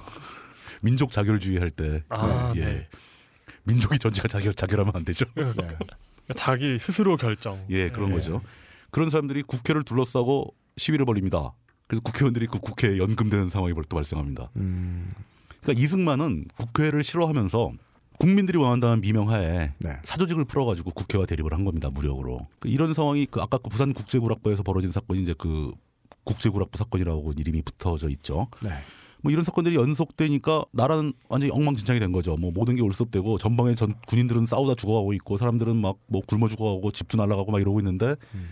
정치권 이제 국회하고 행정부가 이런 연일 이런 싸움을 벌이고 있, 있는 상황이니까 아, 정말 엉망이네요. 예. 나라. 좀 이 말하고 있는 저도 약간 좀 창피하기도 합니다. 네. 전쟁을 안 했어도 쪽팔린 일인데 그렇죠. 네. 전쟁을 하면서 그러고 앉았으니 네. 뭐 그때 바깥으로는 사건 많았죠. 이것도 언젠가 저희가 한번 다루고 싶은 사건인데 뭐 국민 방위군 사건 같은 거. 네. 네. 젊은 사람들 끌어다가 그렇게 무수히 죽이고 굶겨 죽인 거죠. 얼려 죽이고 굶겨 죽인 거. 네. 그 이유도 다 착복, 부패한 군인들과 부패한 관리들이 돈 빼돌려서. 남의 국민병 이런 거죠. 그렇죠. 네. 뭐 이런 일들이 계속 벌어지고 있는 상황에서 결국은 이, 사, 이 상황을 누군가 나서 종료를 시켜야 될 거 아닙니까? 싸움을. 네. 그래서 나온 게 바로 유명한 발췌 개헌 사건입니다.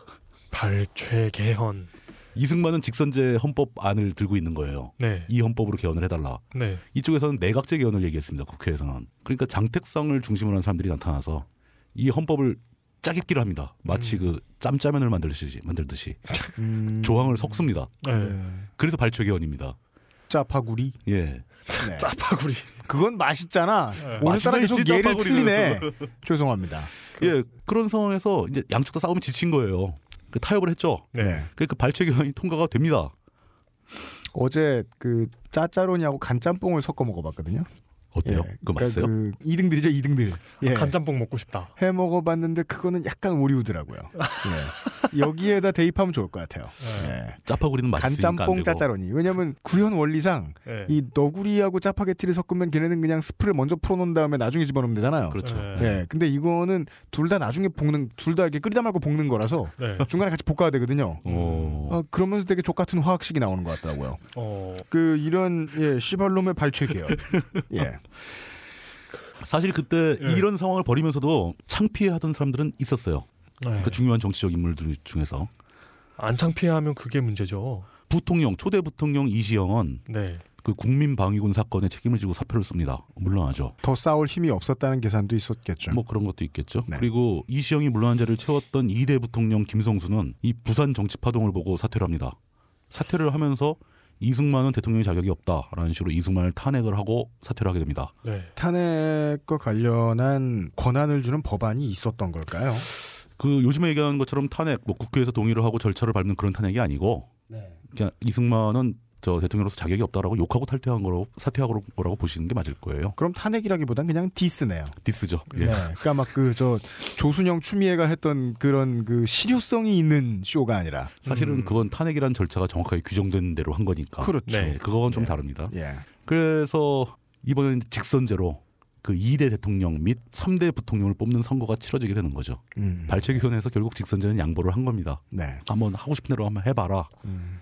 그래서 이게 발췌 개헌안이 통과된 게 7월 4일, 후보자 등록 기간이 7월 26일, 네. 선거가 8월 5일, 음. 대통령을 뽑는 선거가 이렇게 치러집니다. 번개네요. 번개 네. 불에 콩고 먹듯이 네. 이승만이 그냥 내가 할게라고 얘기한 거랑 마찬가지죠. 그렇죠.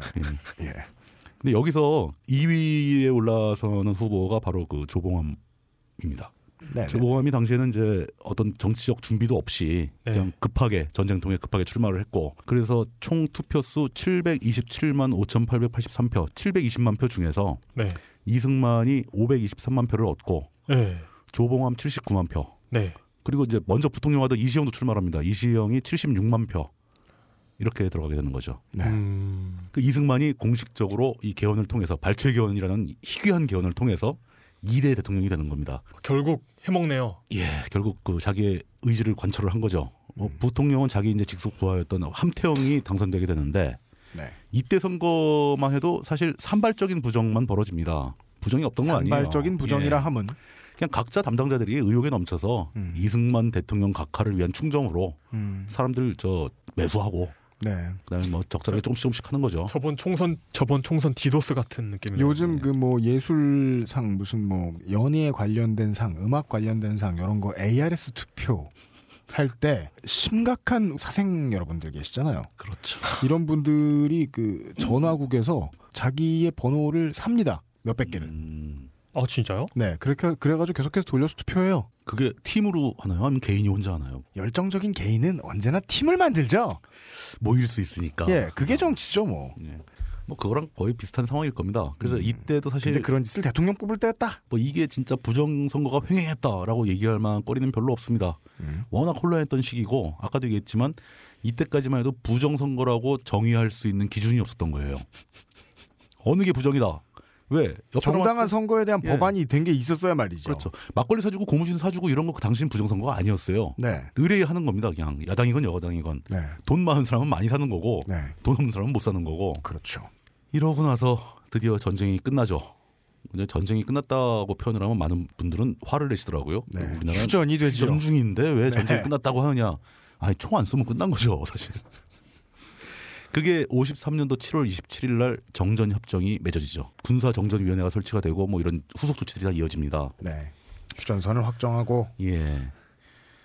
그러고 나서 이제 제 3대 총선이 54년도에 시행이 되죠. 3대 총선은 약간 그나마 좀 이제 정착이 돼 간다라는 느낌이 조금 듭니다.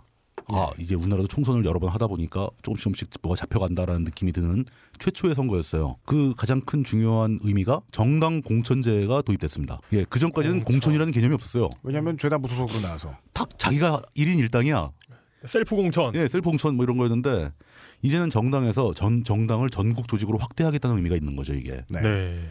그래서 각 지역별로 후보자를 공천을 내려주게 됩니다. 음흠. 그거 말고는 특별한 상황이 없었습니다. 의원 정수는 다시 203석으로 조정이 됐고요. 음. 특이한 상황이 한 가지 있었는데 이게 휴전선과 38선의 차이 때문에 빚어진 일이죠. 강원도 쪽에 가면 38선 이북 땅을 휴전선 밑으로 우리가 상당히 많이 가졌잖아요. 네, 네. 그렇죠. 근데 유엔의 의견은 그 38선 이북 휴- 휴전선 이남 그 새로 벌어들인 땅을 아직 남한의 영토로 인정을 안 하고 있던 상황이에요. 총선 지역구로 편입시키지 않았군요. 그렇죠. 그렇기 때문에 유엔이 그렇게 하니까 철원, 양구, 화천, 인제. 예. 뭐 고성 뭐 이런 데 다 빠진 거예요. 예. 그렇기 때문에 3대 총선에선 그 지역에서는 선거를 못 했습니다. 그, 지역, 그 지역에 있는 사람들은 투표권이 없었어요. 아니 왜 그래 개성을 뺏겼는데? 음. 예. 우리는, 우리는 개성을 뺏겼고 그런 일이 있었습니다. 그때 그러니까 굉장히 불안정한 시대였다는 거를 자꾸 제가 네. 상기시켜 드리는 그렇죠. 거예요. 네. 예, 예. 그러다 보니까 의원 정수가 203석, 이 후보자는 많이 줄었죠. 1207명. 5.9대 1로 내려왔습니다. 경쟁률이. 어, 예. 이게 네. 그리고 이제 참여한 정당이 14개. 대폭 줄었죠. 군소 정당의 난립은 어느 정도 잠, 이제 잠재워지기 시작한 겁니다. 네. 당선자를 배출한 정당이 다섯 개. 이때 이미 이승만은 그 망해가는 대한 뭐 촉성 뭐 어쩌고 하는 거를 버리고 네. 자유당으로 갈아탔습니다. 그렇죠.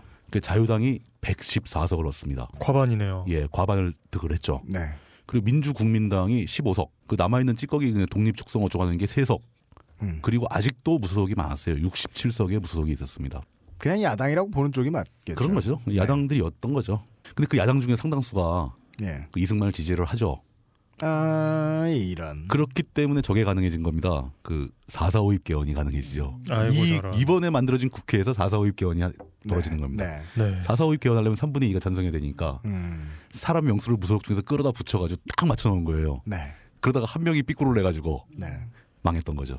그러니까 다음 날 4.4.5입을 하면 된다. 그래가지고 통과시키고. 네. 예, 지난 시간 저 한참 예. 전에 이야기했던 한참 전에 얘기 가짜와 나왔었죠. 부짜에 모두 네모가 있어서 이런 양쪽 다 네모가 있네. 이렇게 된 거죠. 큰 네모를 찍은 예. 조- 좀을 찍었던 예. 진짜 보면 이승만 참 정치를 참 제멋대로 하죠. 설마 445이 뭔지 모르시는 분은 없겠죠. 예. 아 있을 수 있죠.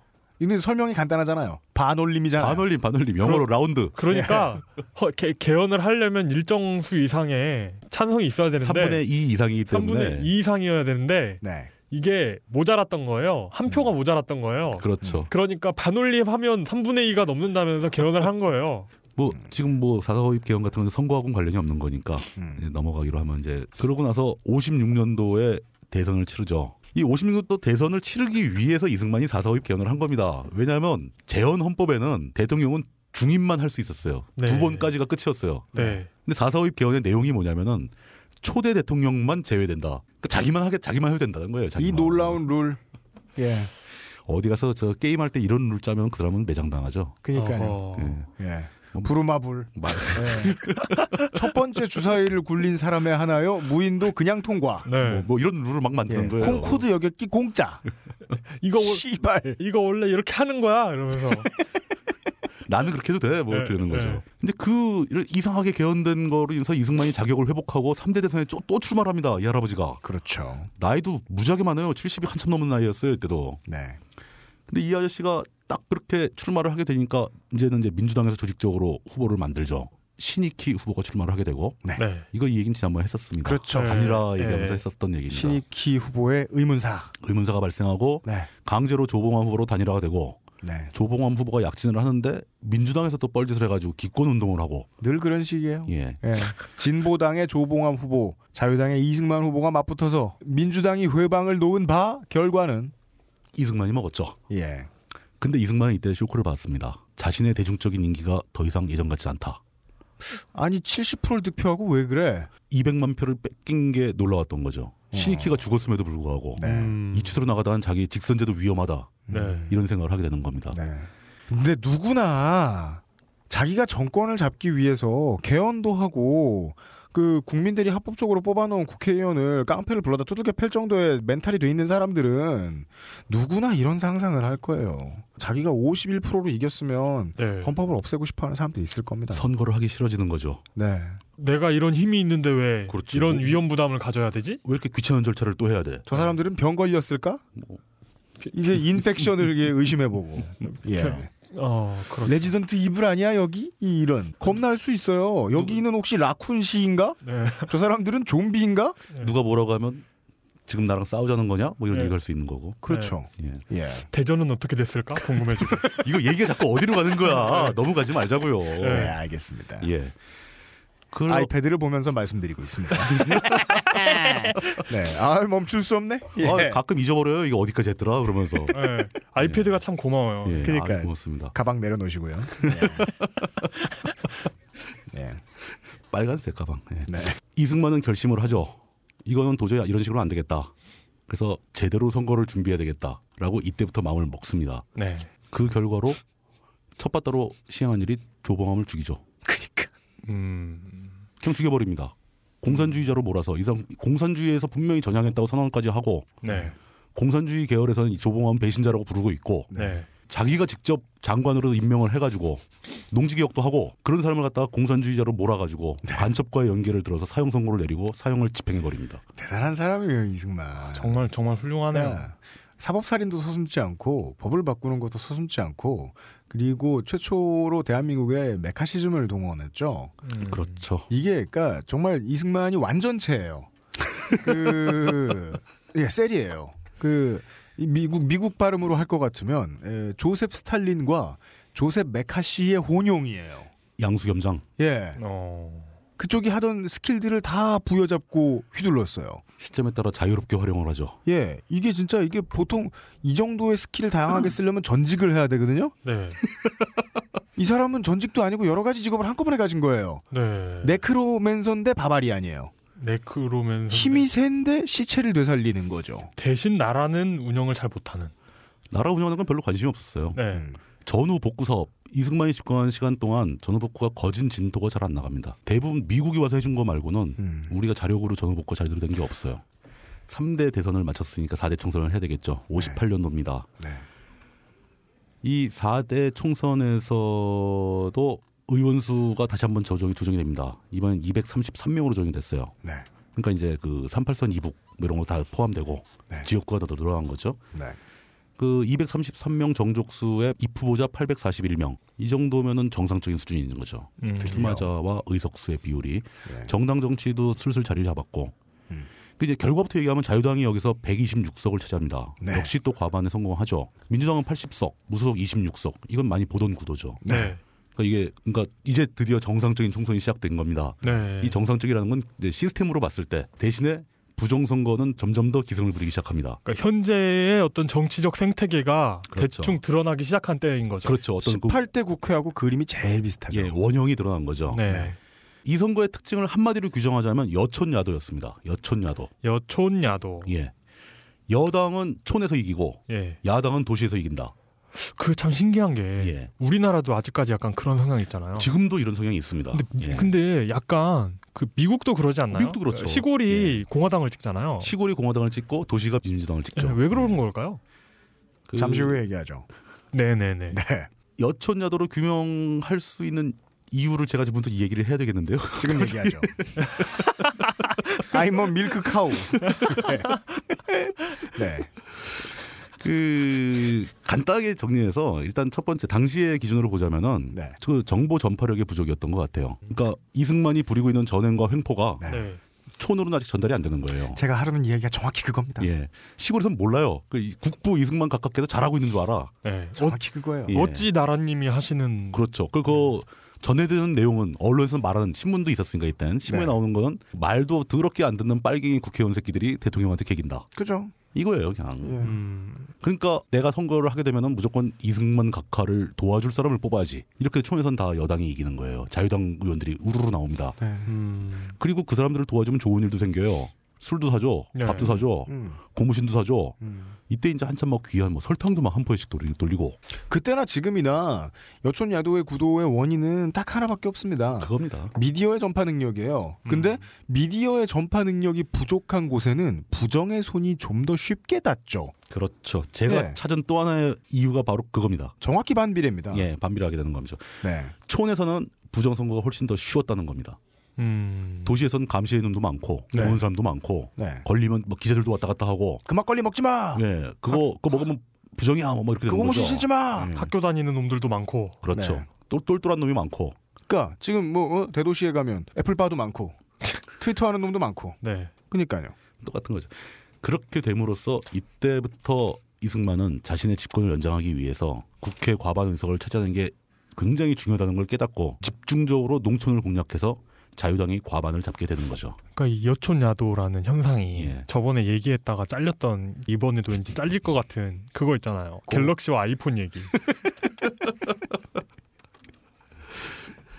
해보세요 한번 재밌다 들어보게. 제가 제 주변 얘기죠. 음. 그러니까 그 문재인과 박근혜를 놓고 봤을 때 네. 문재인 지지자들은 대체로 아이폰을 음. 박근혜 지지자들은 대체로 갤럭시를 쓰고 있더라는. 그러니까 왜냐하면 네. 두 기계의 성능의 문제가 아니에요. 스펙은 갤스가 더 좋아요. 여기 네. 지금 저 우리 정치 부장님이 지금 옵티머스예요 그거? 예.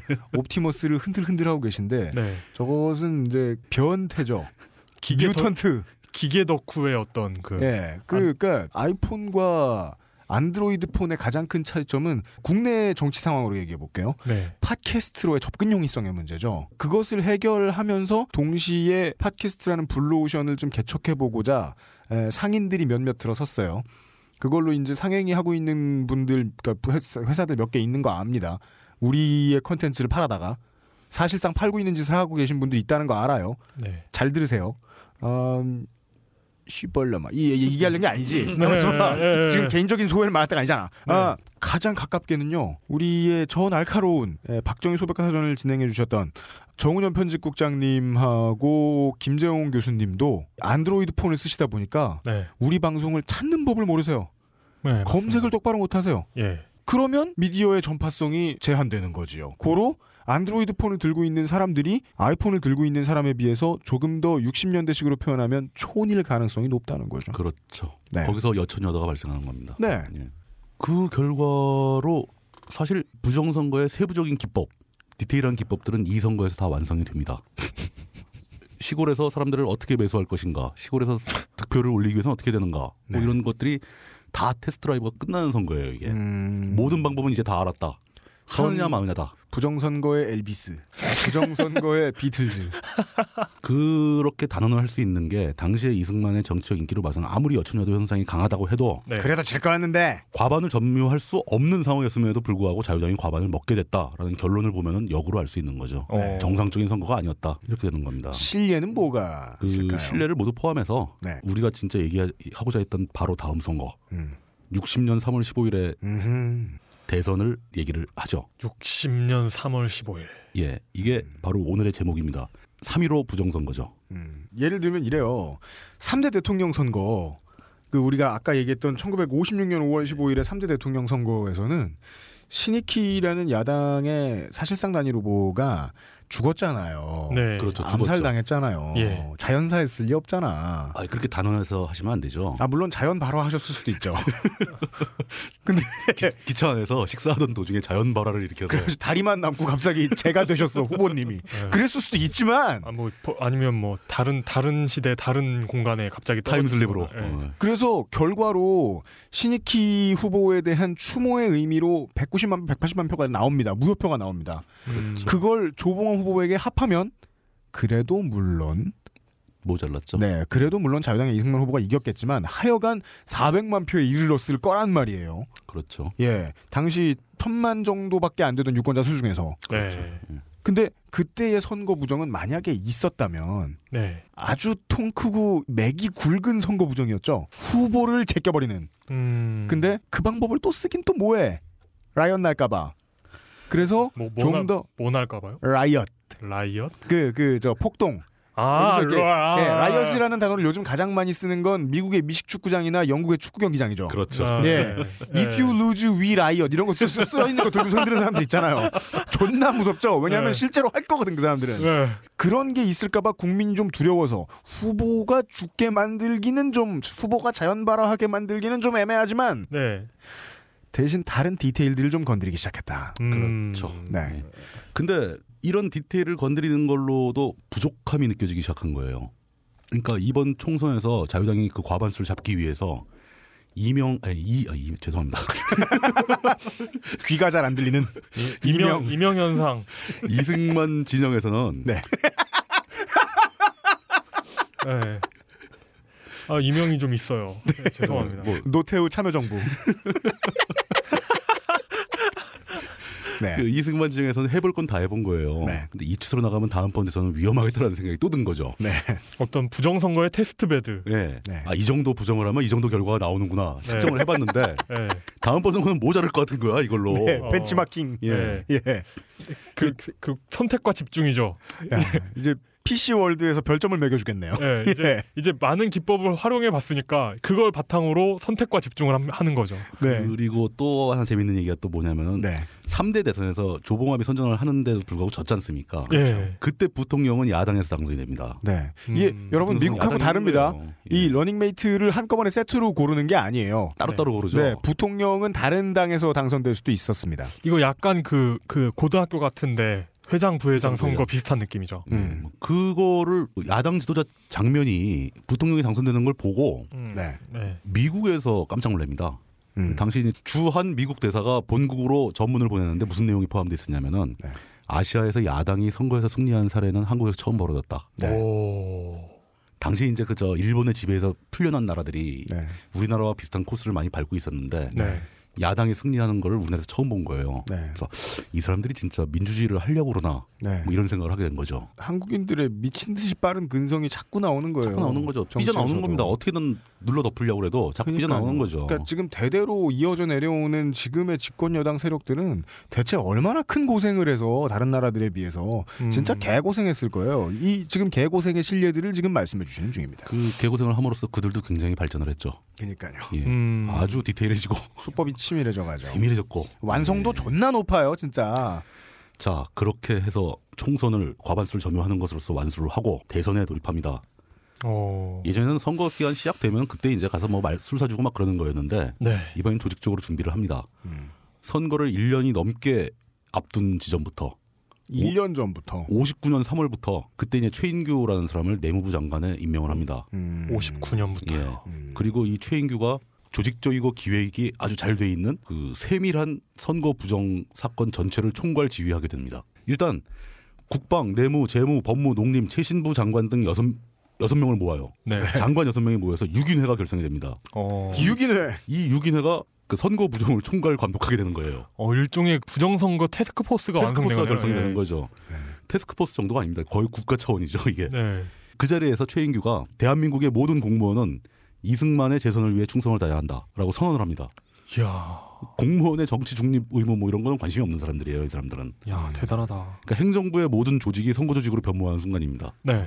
그 다음부터는 국무 회의를 할 때도 뭐 내무부에서 직원 회의를 할 때도 장관이 지방 순시를 할 때도 항상 현지의 경찰 뭐 이런 그 공무원들 하부 조직을 다 불러 모아놓고 선거 준비 상황을 점검을 합니다. 동료를 하고 모든 공무원 조직이 선거 조직이 된 거예요. 네. 근데 이 사람들이 선거를 잘 치르려고 준비하는 조직이 아니고 네. 그거를 뭐 1년 전부터 준비할 일은 없잖아요. 네. 네. 그냥 이승만을 당선시킬 준비를 시작한 거예요. 이게 뭐 하나 새로워야 말이죠. 예. 자, 그 행정부에서 이렇게 나와주는데 네. 정당에서 어떻게 하겠습니까? 자유당에서는 기획위원회라는 걸 만듭니다. 기획 예, 그 하라는 기획은 안 하고 네. 선거 자금을 조달하기 시작하죠. 선거 자금 조달 기획 위원회. 그렇죠. 음, 음, 예. 음, 그 조달된 자금이 공무원 조직에 다 뿌려집니다. 음. 대략 근데 당시의 기록을 찾아봤더니 경찰한테 11억 환, 당시에는 화폐 단위가 환이었습니다. 네. 내무 국장급, 그러니까 그 행정 조직의 국장급들이죠. 네. 급당 200만 환. 네. 각 시장들, 지방 도시들 시장들은 70만 환. 이게 어느 정도의 돈이었을까요? 제가 환율을 계산을 해봤더니 네. 이 계산에 실패했어요.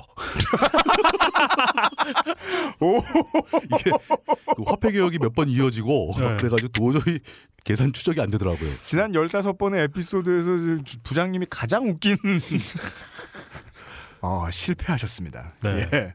얼마인지를 모르겠어요. 그- 그렇다고 네. 뭐 푼돈 준 건 아닐 거잖아요, 이게. 그 군수들한테는 100만 원에서 70만 환, 군의 크기에 따라서 네. 읍장 면장한테 2만 환. 네. 환. 예, 읍장 면장이면 꽤 높은 사람들이거든요. 예, 예, 이 사람한테 2만 원 줄, 2만 원을 주지는 않겠죠. 당시 공, 공신력이 미친 듯이 떨어지고 있어요. 아 이거 확인해 볼까 지금? 야, 이 대선전이야. 이게 역시 바빠가지고 말이죠. 네, 아 정신 없어요. 예. 아니 뭐 그냥 그런 거죠, 뭐 그냥. 아, 이거 굉장히 큰 돈입니다. 무, 무슨 뭐 천자총통이 500보를 나갔다 이러면은 뭐 500보가 뭔지 무슨 상관이야. 뭐 멀리 나갔겠구나 이렇게 생각하는 거죠. 아, 죽겠다 아주. 네, 바다 건너까지 갔을 거예요. 예. 예. 그리고 이런 조직만 조직이 아니죠. 네. 항상 선거, 정치 뭐 이런 데는 외곽 조직이 있기 마련이죠. 네. 당시에 제일 잘 나가는 외곽 조직이 방공 청년단이라는 게 있었습니다. 네. 무슨 히틀러 유겐트 같은 거예요? 비슷합니다. 지금요 등식해 나면서 하나씩 하나씩 얼마든지 얽어볼 수 있어요. 자유 총연맹이네요. 그 비슷한 겁니다. 예. 네. 아, 이 사람들이 이제 사실 실제로 현장에서 강목 들고 뛰다니는 사람들인데 그러니까 자유총연맹 드라이브인 극장 가보셨어요? 남산 거기 있는 거. 예예예. 저 가봤어요. 한번. 드라이브인 극장 뭔지 아시죠? 차 몰고 들어가서 이렇게 바깥에 있는 거 이렇게 영화 아, 그 보면서 혹시 국립극장 근처에 있는 거예요? 예, 그 맞아요. 막 예. 이렇게 아. 외간 여자한테 못 살게 구는 그런 극장 있잖아요. 그 극장 되게 크고 잘 이쁘다고만 돼 있더라고요. 들었어요. 예, 전 네. 가봐서 직접 봤어요 영화. 아 예. 진짜요? 예, 예. 방공 청년회. 예, 방공 청년단에 네. 1억 8천만 환이 지급됩니다. 그러니까 이게 좀 크네요. 예, 그러니까 상당히 크게 많이 준 거죠. 네. 그 지금 와서 이게 얼마인지는 잘 모르겠어요. 네. 이런 식으로 이제 돈을 다 뿌렸습니다. 예. 그리고 그다음에 이제 paperwork가 시작돼야죠. paperwork를 해야죠. 공무원 조직이 네. 선거를 준비한다는 게 네. 뭐 기표소 만들고 사람들한테 선거 용지 돌리고 뭐 이런 게 아니었어요. 네. 뭐였냐면은 투표 용지를 확보합니다. 투표 용지를 인쇄했다는 얘기가 아니라 네. 실제 사람이 실제 유권자가 투표한 것처럼 보일 수 있는 투표 용지를 확보하기 시작해요. 어, 이거 그게 뭐냐면 제일 첫 번째 선거인 명부를 허위 기재입니다. 그러니까 유권자를 새로 가상으로 만드는 거예요. 실종한 사람은 없어. 네. 당시에 뭐 주민등록 같은 것도 허술했기 때문에 네. 그 담당 공무원들이 쓰면 됩니다. 그냥 손으로 아. PC에 입력하는 것도 아니고 대단하네요. 그 선거인 명부의 허위 기자를 통해서 가짜 유권자를 만드는 방법이 있고 네. 아 그러니까 그 그러니까 없는 사람을 만드는 방법. 네, 없는 사람은 아예 만 이게 제일 독한 방법이고 네. 그다음에 이제 오랜 시간 동안 주소지에서 안 보이는 사람들 네. 그 예를 들면 그 조선 후기에 부역 아니 부역이 분역 부역이래 군역 군역 네. 그 예, 예. 저 군역 매겨가지고 군역 안 가는 사람한테 돈 받았잖아요 세금 더 걷었잖아요 네. 그런 거 할 때 가장 많이 나돌았던 말이 황구 첨정 백골 첨정이죠 그렇죠. 네. 예, 예. 죽은 사람 이름 달아가지고 세금 뺏고 애기들 예. 예, 이렇게. 애기 군대 안 나온다고 게다가 역사상 유례 없는 블러디 워가 끝난 지 몇 년 얼마 안 됐으니까 모든 기록이 다 저 완전히 있는 상황이고 네. 가능하죠. 그리고 이 사람들의 노하우는 일제 때부터 이어져 내려올 거예요 아마 이게. 네. 음. 그 말단 공무원들이 그걸 만들어내는 겁니다 막 사람을. 네. 그리고 상당히 오랜 시간 동안 자기 주소지에 안 보이는 사람들, 실종됐거나 사라지거나 뭐 이런 사람들 다 확인해서 명단을 확보하죠. 음. 이 사람들이 투표장에 올 리가 없잖아요. 그럼 그런 사람들 이름으로 투표를 대신할 수 있다라고 생각을 착안한 거죠. 그리고 또 있습니다. 실제 유권자를 돈으로 매수해서 누구를 찍으라는 게 아니라 너는 투표장 오지 마라. 그렇죠 당일날 투표하지 마라. 그렇죠 이렇게 하고 그 사람 투표를 미리 만들어 놓는 거예요. 어. 이 프로젝트가 사할 사전 선거 프로젝트라고 이름도 있었어요. 사할 사전 선거요? 사전에 사할 선거가 해야 된다. 부재자 투표가 아니라. 부자 투표가 아니고 그냥 공무원들이 사할의 표를 미리 만들어 놓자. 네. 전체 유권자의 사할을 이름으로 채워 놓자. 산술적으로 이야기하면 그 사람들의 공포는 어떤 식으로 등식이 쳐지냐면 부동층은 우리 편이 아니다라는 확신을 그건 가지고 물론이죠. 움직인다는 거죠 음. 예. 다시 말하자면 빼기를 해보자면 이승만이 10% 얻기 힘들 거라고 보는 거예요. 네. 음. 그 40%를 채워 놔야 당선된다. 네. 이렇게 믿고 가는 거예요. 음. 그리고 이제 이런 작전에 안 걸린 실제로 투표할 의지가 있고 투표를 해야 될 거 아닙니까 사람들이. 네. 네. 그런 사람들을 조직을 하기 시작하죠. 이제 그 사람들 을 조직하는 방법이 3인조 투표였습니다. 3인조 투표, 9인조 투표 이러는데 마을 사람들을 3명씩 엮어서 같이 투표를 하게 만드는 거예요. 네. 그리고 그 셋이 서로 감시를 하게 만드는 거죠. 왜냐? 돈 받아먹고 안 찍을 놈이 있잖아요. 그렇죠. 그 셋이 서로 확인을 하게 만드는 거예요. 비밀 투표 원칙에 어긋나는 그걸 것이죠. 깨뜨리는 거죠. 네. 근데 그 공- 외부에 보이기에는 뭐라고 하냐? 네. 이 셋이 워낙 친한 사람들이라서 같이 투표를 하러 온 것 뿐이다. 이렇게 되는 거죠. 음. 그리고 이 3인조 투표를 세 팀을 모으면 9명 되지 않습니까? 네. 그 3인조에서 9인조로 넘어가는 건그세 팀을 또 모아, 모아서 같이 하게 만드는 거예요. 이런 조직을 전국적으로 다 구성을 하는 거죠. 그러니까 공무원들이 무지하게 바빴던 거죠. 저 앞 동네 김 씨하고 그 김씨 친구들 두 명에서 묶어줘야 되고 이 작업을 1년 동안 다 한 겁니다. 음. 이거 무슨 북한 시스템 느낌. 저는 듀오라고 봐요. 매치메이커죠. 아메이. 아, 그러니까 투표해 듀오. 어, 예. 짝을 만들어준 거죠, 짝을. 네. 투표의 듀오. 근데 그 짝이 또 세 명이면 의식, 뜻이 이상이잖아요. 음, 네. 예를 들면 이게 아- 요- 그러니까 대한민국 거리에서 가장 부끄러운 그 간판이 바로 투썸 플레이스. 이니 왜 하는 거야? 예. 아, 아, 그 벙, 다 벙, 마사오님이 들어오셨기 때문이에요. 아, 그 벙커 열기 전에 네. 카페 이름 뭐로 할까 네. 하다가 threesome place 나왔었어요. 결국 나오고 말았어. 네. orgy place. 네. 죄송합니다. 어, 여기까지는 사실 이게 좀 이렇게 개별적인 거죠. 좀 디테일하고. 네. 네. 그래서 좀 이제 통이 큰 방법들이 또 나옵니다. 네. 후보 안 죽였잖아요. 이번에. 그래도. 그것까진 못했고 네. 투표함을 바꿔치기 하는 거죠. 그렇죠. 미리 만들어 둡니다. 네. 무엇 하나 새롭지 않아요. 다, 예. 다 알죠 이런 거. 예. 하늘 하늘 아래 새로운 것이 없다 하더니 기표소에서 꽉 채운 투표함을 차에 싣고 검표소, 개표소로 옮기는 과정에 네. 차가 골목으로 쑥 들어가죠. 네. 네. 그서 있으면 사람들이 뛰어나와가지고 있는 투표함 다 내리고 네. 사전에 만들어둔 투표함 다 실어요. 네. 거긴 이승만 100%. 야. 그렇죠. 이거를 다 준비하고 뭐 전해지는 얘기에 의하면은 네. 예행 연습도 했대요. 그럼요. 빠른 시간 내에 내리고 태우는 데이비드 카퍼필드 만리장성 넘듯.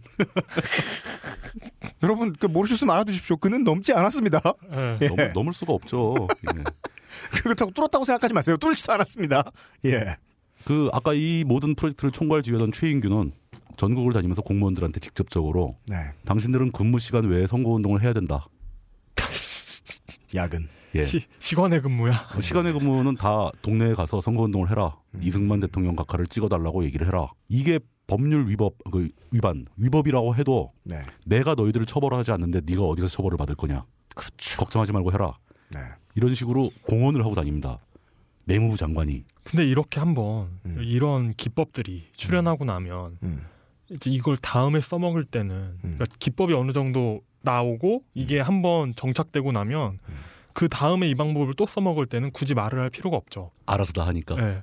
아이고 요즘 사람들은 이렇게 눈치가 없는지 모르겠어. 이러면서. 이병들을 적당히 갈궜겠죠. 예. 어디 쓰레기 하치장에 모아놓고. 그래, 그래가지고 이제 알아서 그전 기법들을 답습하는 사람이 있어. 아이고 일 잘하는 청년이네. 그 예를 들면 비슷한 시기 조금 더 후대의 동시대에 비교적 동시대라고 그냥 퉁쳐보죠.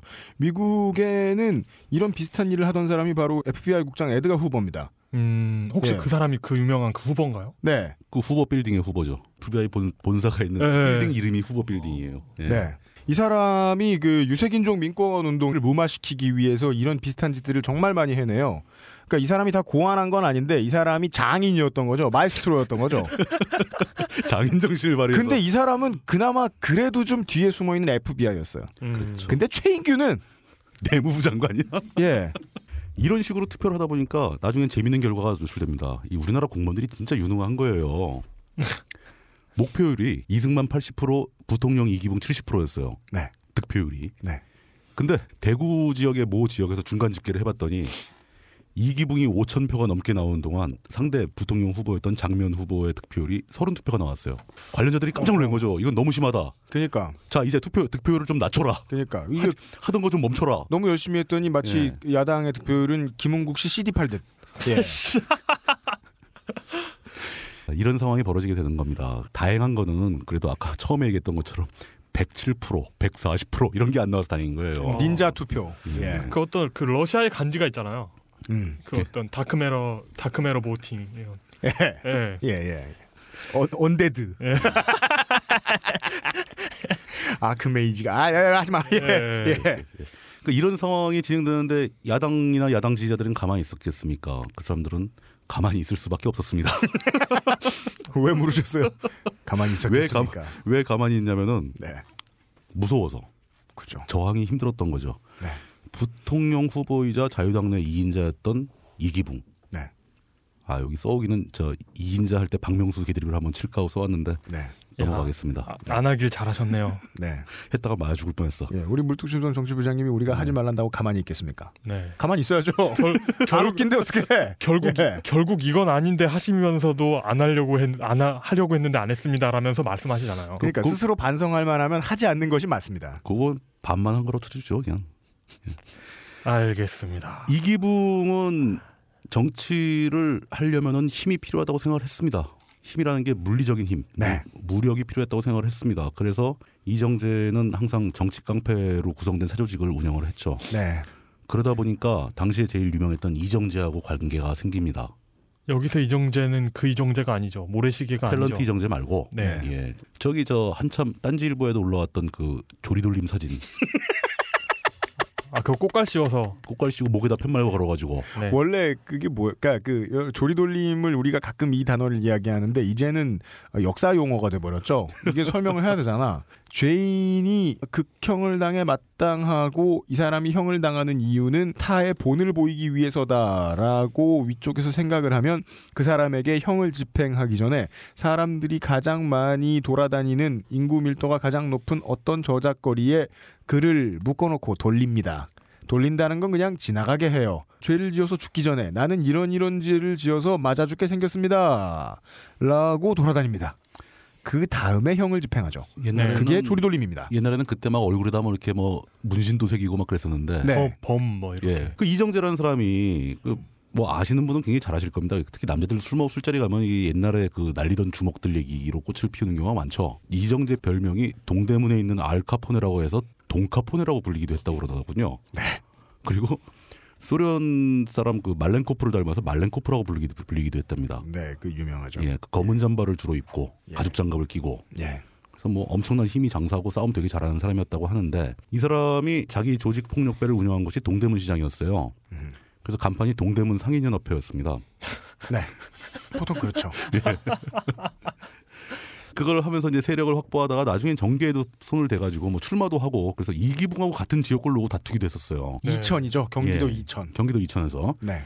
그 이기붕하고 여러 가지로 인연이 깊은데 이제 이때쯤에서 이제 이기붕 밑으로 들어가는 거죠. 음. 그게 다 포함돼 가지고 이름 좀 있다는 주먹 패거리들은 다 끌어모아서 방공 청년단에 들어가는 겁니다. 음. 거기에 이제 뭐 이정재도 있고 그 이정재가 동대문 상인연합회를 물려준 이마수 이마수의 별명이 낙화유수 라고 그러죠. 이 그래요. 낙화유수 이마, 음. 이마수가 여기 합류하고 음.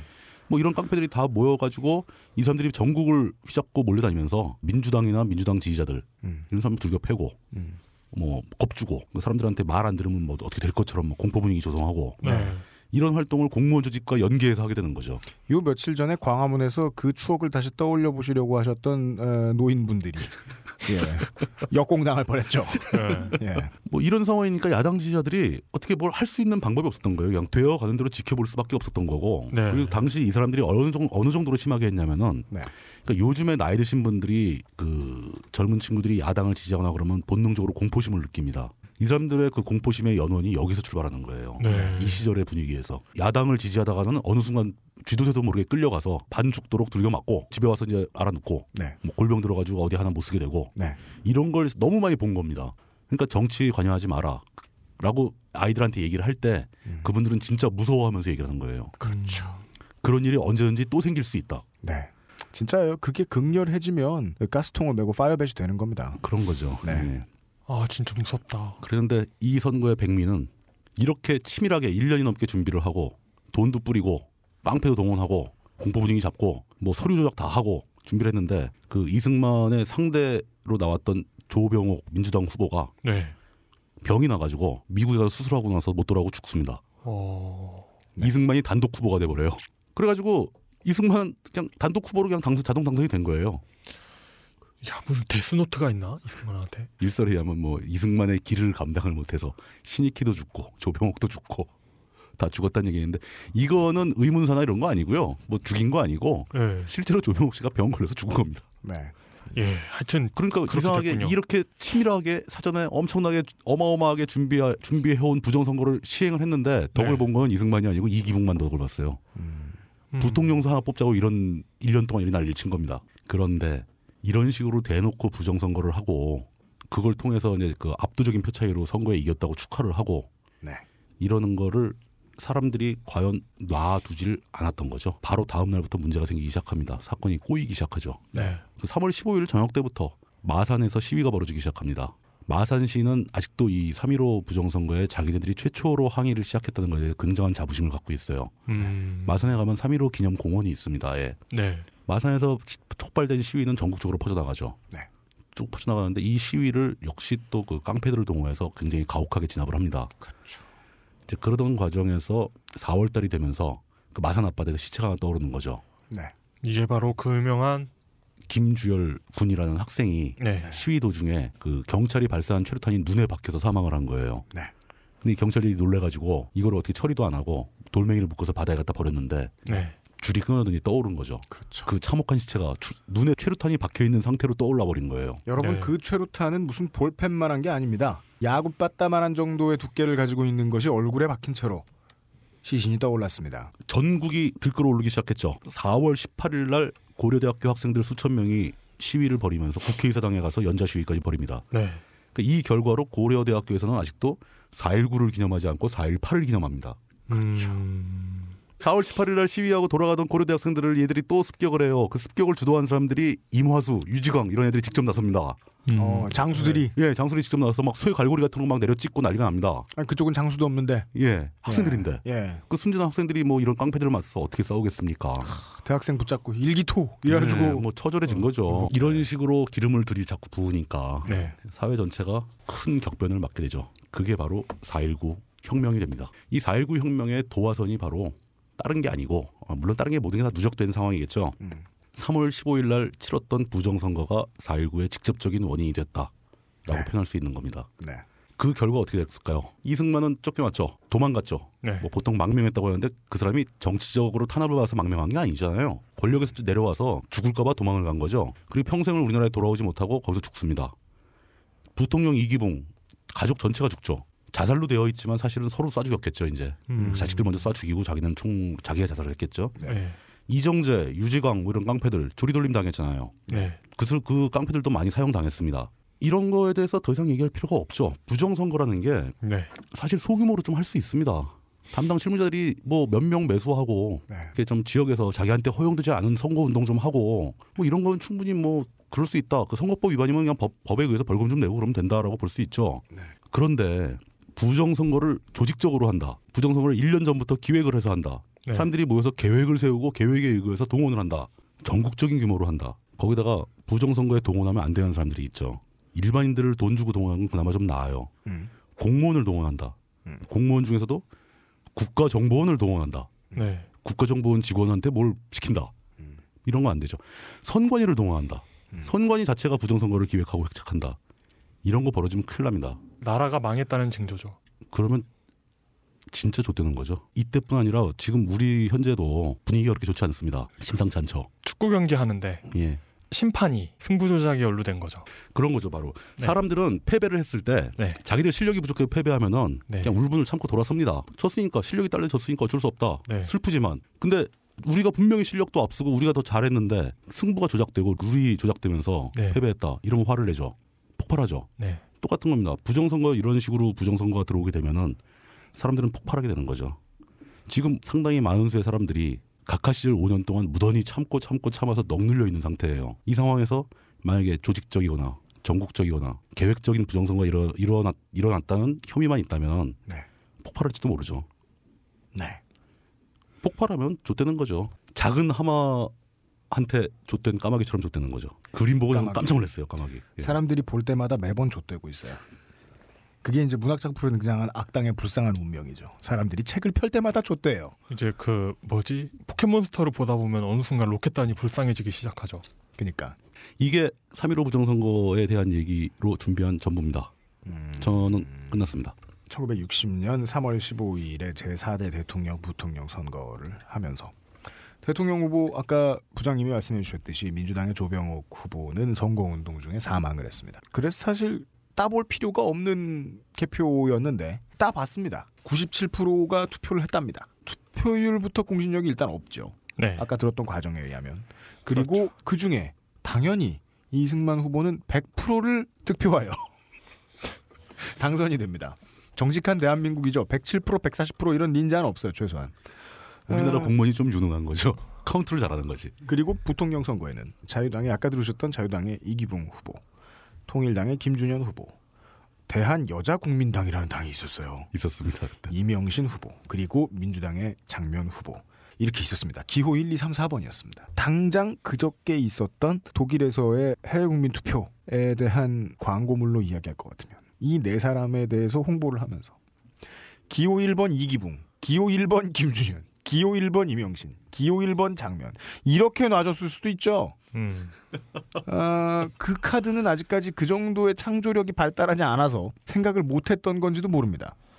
무슨 생각을 해서 어떠한 방법을 만들어내거나 결과는 똑같죠. 그렇죠. 이게 그러니까 네. 어, 이런 정교한 어떤 심리전이나 여론 조작이나 이런 기법들이 문서로 정리되기 시작한 게 음. 60년대부터죠. 그렇죠. 프랑스에 뭐 이런 철학자들 나오고 이러면서 음. 이제 그게 이제 어떤 그 마케팅 기법이나 이런 거하고 계속 주고받으면서 계속 발전을 하죠. 네. 이게 이제 20세기 중후반에 일어납니다. 근데 이제 이 당시는 그런 게 없었던 어떤 이론적인 배경이 없었던 네. 굉장히 어떤 그 모차르트스러운 네. 그 어떤 그 필과 자신의 필과 어떤 그 천부적인 어, 창의력에 의거한 그런 것이 아니 아니겠어요? 그러니까 그 이론적으로 정리되고 어떤 아카데믹한 조작을 시도하게 된다면 네. 뭐 그러지 않을 가능성이 큽니다만 음. 그렇게 시작했다면 좀 더 정교해지겠죠 기법이. 네. 어느 순간부터 무슨 얘기인지 못 알아듣고 있었어. 예. 여러분 이 팝의 역사가 그렇게 길지가 않습니다. 뭐 엘비스가 데뷔하고 네. 이 3월 15일에 부정선거가 있었던 1960년은 비틀즈가 리버풀에서 처음에 결성을 하던 해입니다. 길고 긴 세계의 음악 지구의 음악사의 그 팝의 역사는 그렇게 길지도 않거든요. 네. 에, 대한민국 민주주의 역사도 마찬가지입니다. 존내 짧아요. 사람들은 대체 자신의 위에 있던 사람들, 자신의 선대에 있던 사람들에게 어떤 폭력을 당했는지 음, 예. 이런저런 문화 컨텐츠를 접할 때 사람들은 본의 아니게 정치와 문화를 접하는 시각과 기준이 동일합니다. 원래 그러면 안 되잖아요. 네. 그러니까 우리가 어제 했던 윤여준 전 장관 아저씨 연설 잘했다고 계속 칭찬하는 거 아니에요. 네. 말을 하면서도 똑같이 진심을 담아도 어느 정도의 쇼맨십이 필요하다는 걸 사람들이 본능적으로 알기 때문입니다. 정치에 있어서. 음, 예. 정치에 있어서는 많은 대중들이 어떠한 부정과 비리가 적당히 횡행해도 이해를 해주고 눈을 감아주는데 네. 최근에 대한민국의 국민들은 문화 컨텐츠를 볼 때는 뭔가 짜고 치는 것 같은 거 되게 싫어하죠. 네. 우리 아까 이야기 나왔던 축구 네. 혹은 최근에는 축구 뒤에 바로 터졌던 게 e스포츠였죠. 네. 그 다음에 야구가 터졌고요. 네. 박현준 선수가 없어졌잖아요. 네. 그거는 뭐 아, 일단 법에 글러, 글러 먹었으니까 일 잘못됐고 네. 혹은 요즘 대한민국 사람들은 프로레슬링 안 보죠. 네. 쇼라고. 네. 짜고, 여러분 그거 한다고. 예. 여러분 그거 쇼 아니죠? 심지어 위험은 진, 진짜인데도 불구하고. 그니까 예. Don't try this at home 예. 예. or anywhere. 예. 그 어, 무슨 얘기하려다 넘어왔냐? 어, 오늘 이용의 블랙홀 카리스마 장난 아니야. 아 그리고 그 쪽쪽 빨려 들어가요. 맞아요. 그게 예능도 무한도전이 그래서 뜨기 시작한 거 아니에요. 음, 그게 그죠. 그나마 진짜라고. 예, 예. 그러니까 예. 그거를 뭐 거짓말이다. 이 쇼를 나쁜 뜻으로 이야기하고 이해를 하고 배척을 하고 싶을 거면은 피겨 스케이팅도 보면 안 되잖아요. 네. 리듬 체조도 보면 안 되잖아요. 예. 보여주는 내용의 서사를 담습니다. 모든 건요. 네. 그리고 서사를 미리 정해놓지 않고 하는 부분이 있고 분야가 있고 서사를 미리 담아놓고 하는 분야가 있는 겁니다. 네. 그리고 서사를 미리 담아놓지 않고 하는 분야들은 서사를 만들기 위한 장치들이 되게 많죠. 음. 알아서 들어가서 만들라고. 예. 그렇다고 해서 그게 쇼가 아닌 거 아닙니다. 음. 정치도 마찬가지로 쇼예요. 네. 근데 다만 한국 사람들이 이 쇼라는 단어를 왜 이렇게 싫어하나를 생각하면은 거칠 수도 있지만 저는 그 원인으로 정치 쇼가 얼마나 많은 폭력과 부정을 통해서 자신들의 권력을 이어내려 왔는가를 사람들이 본능적으로 알기 때문이라고 생각합니다. 그걸 본능적으로 잘 아니까 본능적인 공포도 아직 사라지질 않아서 음. 여권을 지지하고 있겠죠. 네. 그렇지 않았으면요. 원래 여촌야도라고 얘기했죠. 네. 큰 도시들은 먹고 살기 이 땅 파가지고 먹고 살기 힘들었던 경상도에 많았습니다. 음. 그래서 야권을 주로 찍어주던 건 대구랑 부산이었습니다. 네. 전라도 사람들은 먹고 살만했거든요. 평원이 옆에 있잖아요. 강도 좋은 거 있고 그럼- 산도 많이 많지 않았어요. 그랬나요? 네. 그래서 주로 여당 많이 찍어줬습니다. 어. 전라도가. 그리고요 단죄를 받지 않으면 반칙은 계속됩니다. 파울을 왜 파울이라고 부르냐면요. 예. 제지를 한 다음에 공정한 게임이 이어질 수 있다는 서로 간의 믿음이 존재하니까 파울이라고 부르죠. 파울은 안 말리면 계속합니다. 그게 예. 그겁니다. 그 사람들이 불법적이거나 나쁜 짓 할 때늘 네. 하는 말이 있죠. 뭐요? 야, 괜찮아. 우리 중학교 2학년 때 저랑 친했던 어, 야동 매니아는 이렇게 말했어요. 괜찮아, 괜찮아, 괜찮아. 예. 예. 아주 들으면서 더러웠던 기분이 나요. 네. 음. 그렇습니다. 그 어, 모든 반칙은 일상적인 반칙은 다 반복되는 거예요. 단죄받지 않아서 반복되는 겁니다. 그리고는 막 수십 범 정도 되는 일을 죄를 그러니까 물어지지 않고 네. 예, 누군가 죄를 묻지 않은 채로 이어져가다가 한참 있다 걸리잖아요. 네. 그럼 반응은 둘 중에 하나죠. 몰랐다. 혹은 해오- 모두를 해오는 위해. 예, 당하는 사람까지도 위해서 한 일이었다. greater good. 예. 그리고 단죄를 받지 않았다는 건 정치로 이야기할 것 같으면 그들이 아직 집권을 하고 있잖아요. 네. 권력을 잡고 있다는 뜻이죠. 그리고 그 파워를 계속했죠. 아까 우리 밖에서 정치부장님하고 얘기했는데요. 지난 총선에도 몇 개 있었고요. 네. 지난 11월 재보선 때도 몇 개 있었습니다. 네. 지자체 선거하면서 지자체장 뽑으면서도 몇 개 있었습니다. 분명한 티가 나는 증거들이 있는 것들이 있었습니다. 네. 그런데 이걸 당한 우리 쪽에서 묻질 않아요. 너무 작아서요. 웃기잖아요. 작은 게 어딨어요? 선거 부정을 했는데 민주주의 국가에서. 근데 이것도 못 물러요. 아, 파울한 쪽이 이겼거든요. 못 무릅니다. 네. 일단 볼이라고 처리돼가지고 걸어 나가면 스트라이크 존을 다시 못 세요. 음, 네. 에, 어, 지난 8일 녹음해 본 바. 에, 제가 너무 오래 흥분하면 집에 가서 지치더라고요. 예.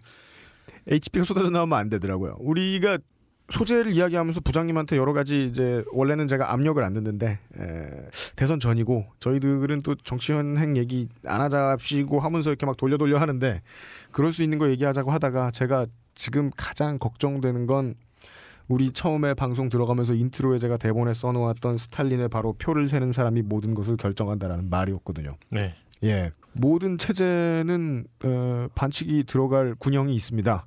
그리고 그것을 막기 위해서 또 다른 법령, 또 다른 기관, 또 다른 공무원들이 어, 이런저런 노력을 해주고 있겠죠.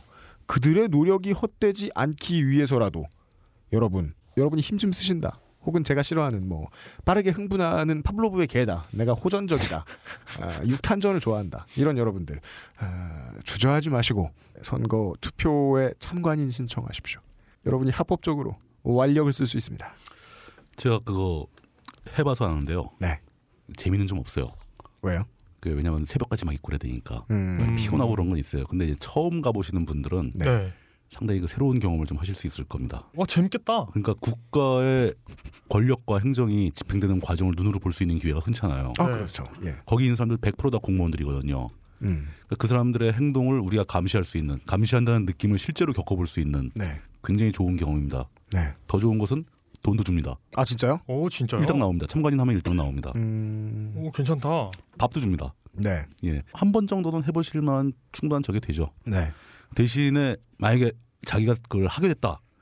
제대로 해야죠. 네. 어디 짱박혀서 자지 말고 음, 음. 계속 지켜봐야죠. 그러니까요. 모든 과정을 다 훑어봐야 된다는 겁니다. 매 눈빛으로 봐주셔야 됩니다.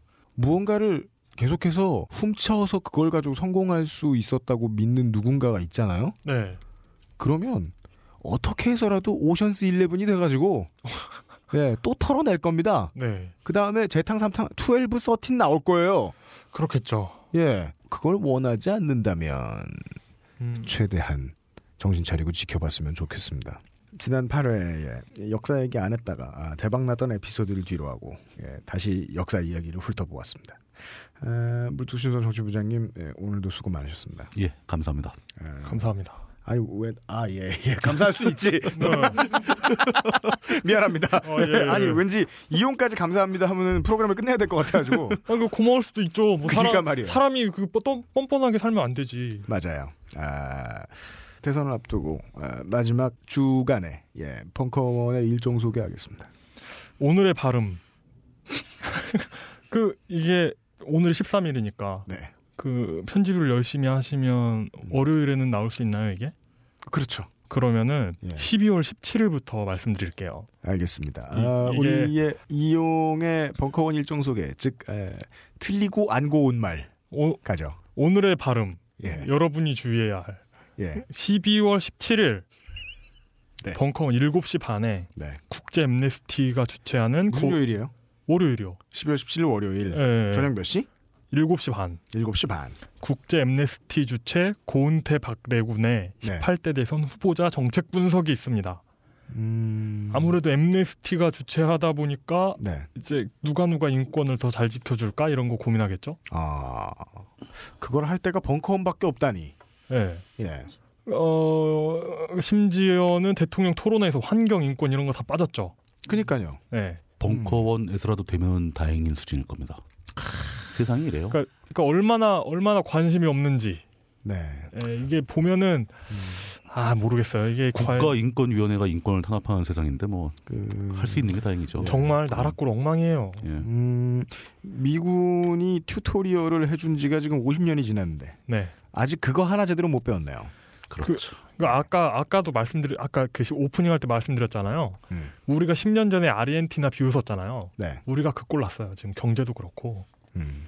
그렇습니다. 하여튼 어, 12월 17일에는 이런 씁쓸한 행사가 있고요. 네. 여러분이라도 보러 오셔야 이게 행사가 씁쓸한 거 아니죠. 그렇게 아, 예고하면 혼날 것 같은데. 아 그래요? 좋은 행사라고 해야죠. 그러니까 예, 굉장히 굉장히 좋지만 이런 행사가 여기에밖에 없다는 게 씁쓸한 행사가 열리고요. 네. 여러분이 관심까지 없다면 정말 씁쓸할 것 같습니다. 그러게 많이들 말입니다. 오세요. 네. 그리고 12월 18일에는 음. 5시에 음. 나는 꼽살이다 공개 녹음을 합니다. 네. 그리고 12월 19일에는 그 대선 전야에 공개 녹음을 하면 예. 뭘 하실까요? 모르죠.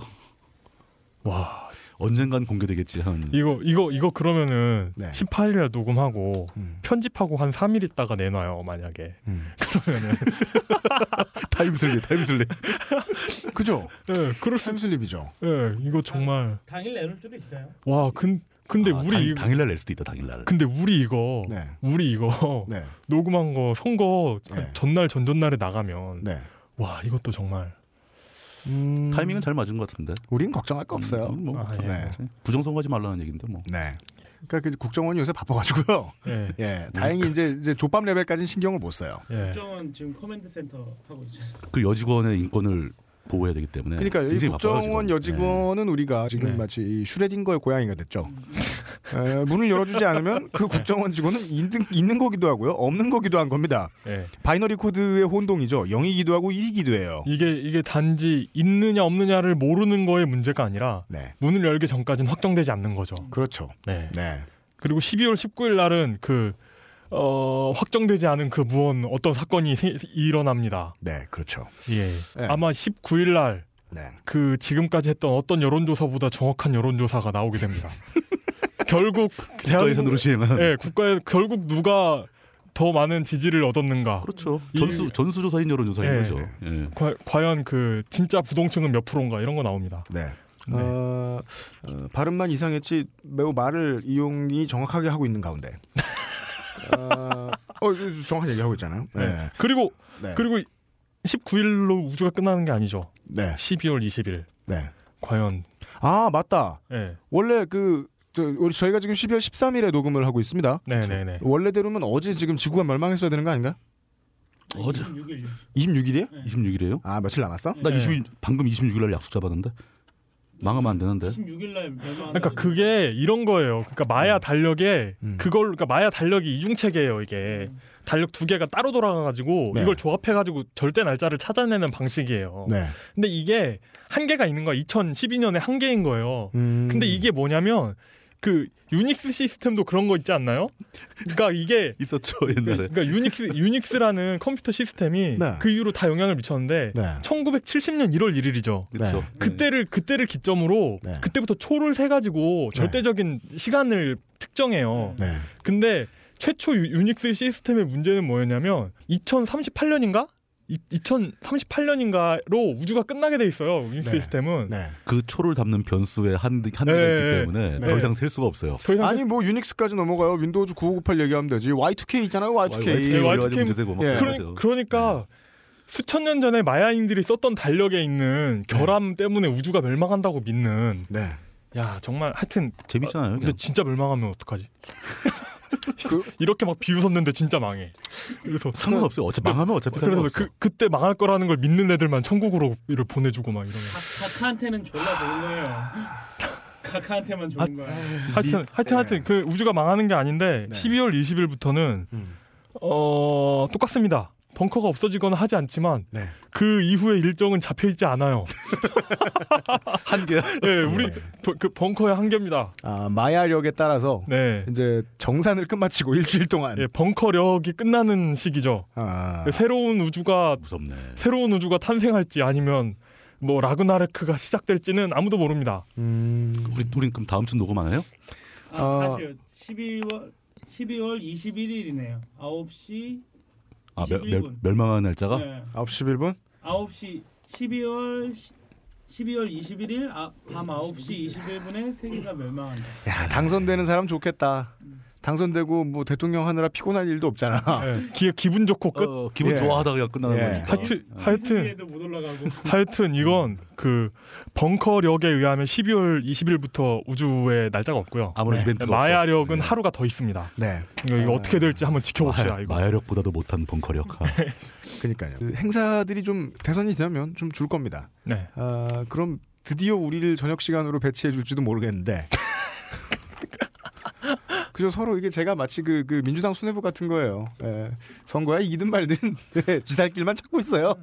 아 근데 그건 진짜 중요한 것 같아요. 네, 네. 우리 살 길이 있어야 돼요. 음, 네. 선거, 선거에 이기건 말건 네. 그러니까 광- 그 광고라도 빨리. 지금 여러분 여러분이 들으시는 이제 현재 대선이 이틀 아니면 사흘 남았으니까 예, 저의 소회를 말씀드릴 것 같으면 이겨도 저도 지금 살궁리를 하고 있습니다. 네. 예, 이기면 이긴 대로, 지면 지는 대로.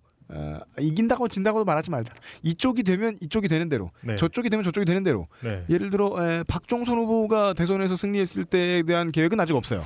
왜냐하면 박- 국회 마크가 바뀐다고 해서 내가 좆되거나 잘될 리는 없거든. 근데 박종선 후보 정책을 보면 네. 한자를 한자를 네. 한자 병용을 그 의무화하거나 이런 정책이 있으니까 네. 저는 굉장히 힘들겠죠. 한자로는 내 이름하고 소녀시대밖에 쓸 줄 모르는 저 같은 사람은 예. 어, 소녀시대도 못 쓰는데 나는. 나도 진짜 시자 못 써? 네. 나는 진짜 그 시시자도 쓰고 시간 시자도 쓸 줄 알아. 아 진짜요? 그걸 왜 못 쓰지? 자, 어. 아니 뭐 그럴 수도 있는 거죠 뭐. 그 다 알아야 되나요? 소녀시대 한자로 써야 되나요? 그냥 전 무식합니다. 가만 있어봐. 소녀시대. 소녀는 쓸 수 있다. 어, 쓸수 있겠다. 네. 음, 그 한자 한자 키 눌러가지고 나오는 거 아니면 사실 못 써요 이게. 음, 다시 한번 강조드립니다. 인생은 어떻게든 될 수 있어요. 예? 진짜예요. 네. 그 GTA라는 표현이 이제 지겨우시다면 인생은 크레이지 택시예요. 예. 뭐로 가도 갑니다. 네. 예. 만약에 부딪히면 죽는 거고 안 부딪히면 태워가지고 손님입니다. 예. 아, 질 수도 있고 이길 수도 있습니다. 여러분, 에, 여러분의 소신대로 하시고 민주주의란 여러분의 소신대로 되지 않는 것이 민주주의고요. 여러분의 소신대로 여러분을 움직이는 것이 민주주의입니다. 그러니까 어, 결과에 딱히 개념치 마십시오. 에, 잘 된다고 좋아하지도 마세요. 잘 되면 그때부터 또 한판 전쟁입니다. 진짜예요. 잘 되는 게 더 피곤할 겁니다. 그 샤다라빠라는 그 웹툰 축구 웹툰 그리는 분이 예, 있죠. 예. 이분이 그 그렸던 만화 중에 굉장히 그 인상적이었던 게 어, 축구를 직관하러 갔는데 지면 일주일 내내 다운된다는 거죠. 음, 근데 이기면 또 일주일 내내 up돼가지고 이상한 짓을 한다는 거예요. 그게 문제라고요. 그래서 어떻게 하는 게 가장 좋을까를 이분이 고민했어요. 네. 지다가 인저리 타임에 한 골 넣고 비기는 게 최고라는. 와, 그 설득력이 있는데? 네. 하여튼 하여튼 뭐 그렇습니다. 그리고 대선에 비기면 어떻게 돼요? 아, 비기면은 국회에서 결정합니다. 오. 어. 끝까지 끝까지 검표를 했는데 동표가 나오면 음. 국회에서 결정합니다. 뭐야? 개소리 한다고 하지 말라는데 핸드폰이. 아, 예. 오바마 목소리 카카오톡입니다. 아, 예. 맞는 맞는 것 같은데 몰라 나도. 자, AS. 자 정말 중요한 말씀 드려야 됩니다. 뭔데요? 물뚝심송님의 음. 그 물뚝심송 딴지일보 정치 부장님의 예. 진보야 아직 지치지 마. 네. 이북입니다. 서점 가셔도 없어요. 음. 이북이니까 각 그 이북파는 아이북스를 제외한 이북파는 모든 곳에서 구할 수 있습니다.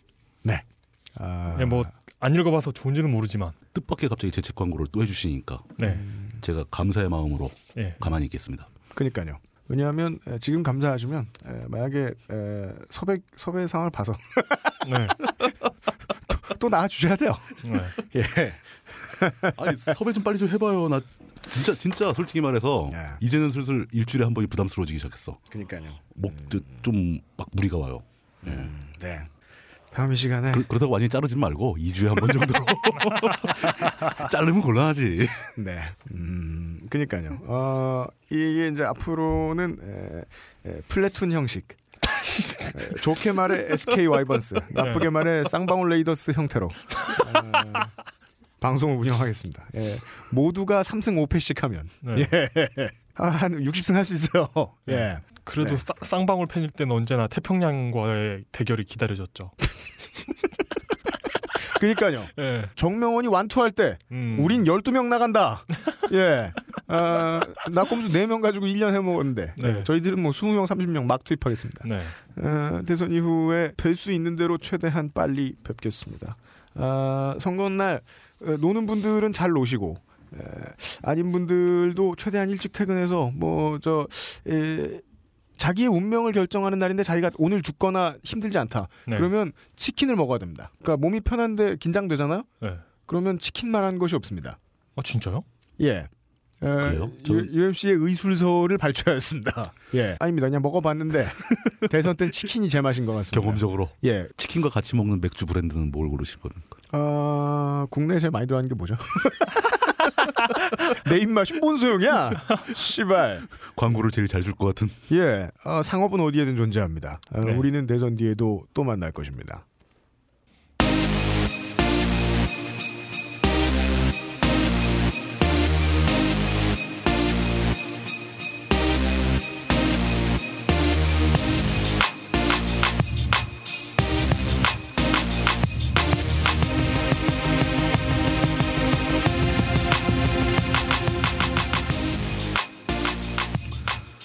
며칠 전에 아, 특전사 전후회, 특전 전후회입니다. 아, 707명의 전후 여러분께서 예, 야당 후보, 대선 후보를 지지하셨죠. 아, 정치 성향이 어떻거나 아, 올바른 플레이와 파울 플레이의 기준으로만 놓고 이야기를 할 것 같으면요. 그리고 어, 제 입장까지 얘기하면 신군부의 반란 세력이라는 역사의 오점을 그 외에도 많지만 이런저런 오점을 후배들이 반성하는 계기가 되기를 바랍니다. 여기까지 기본공수 665기 특전사 사자부대 예비역병장 UMC였습니다. 다음 시간에 뵙죠.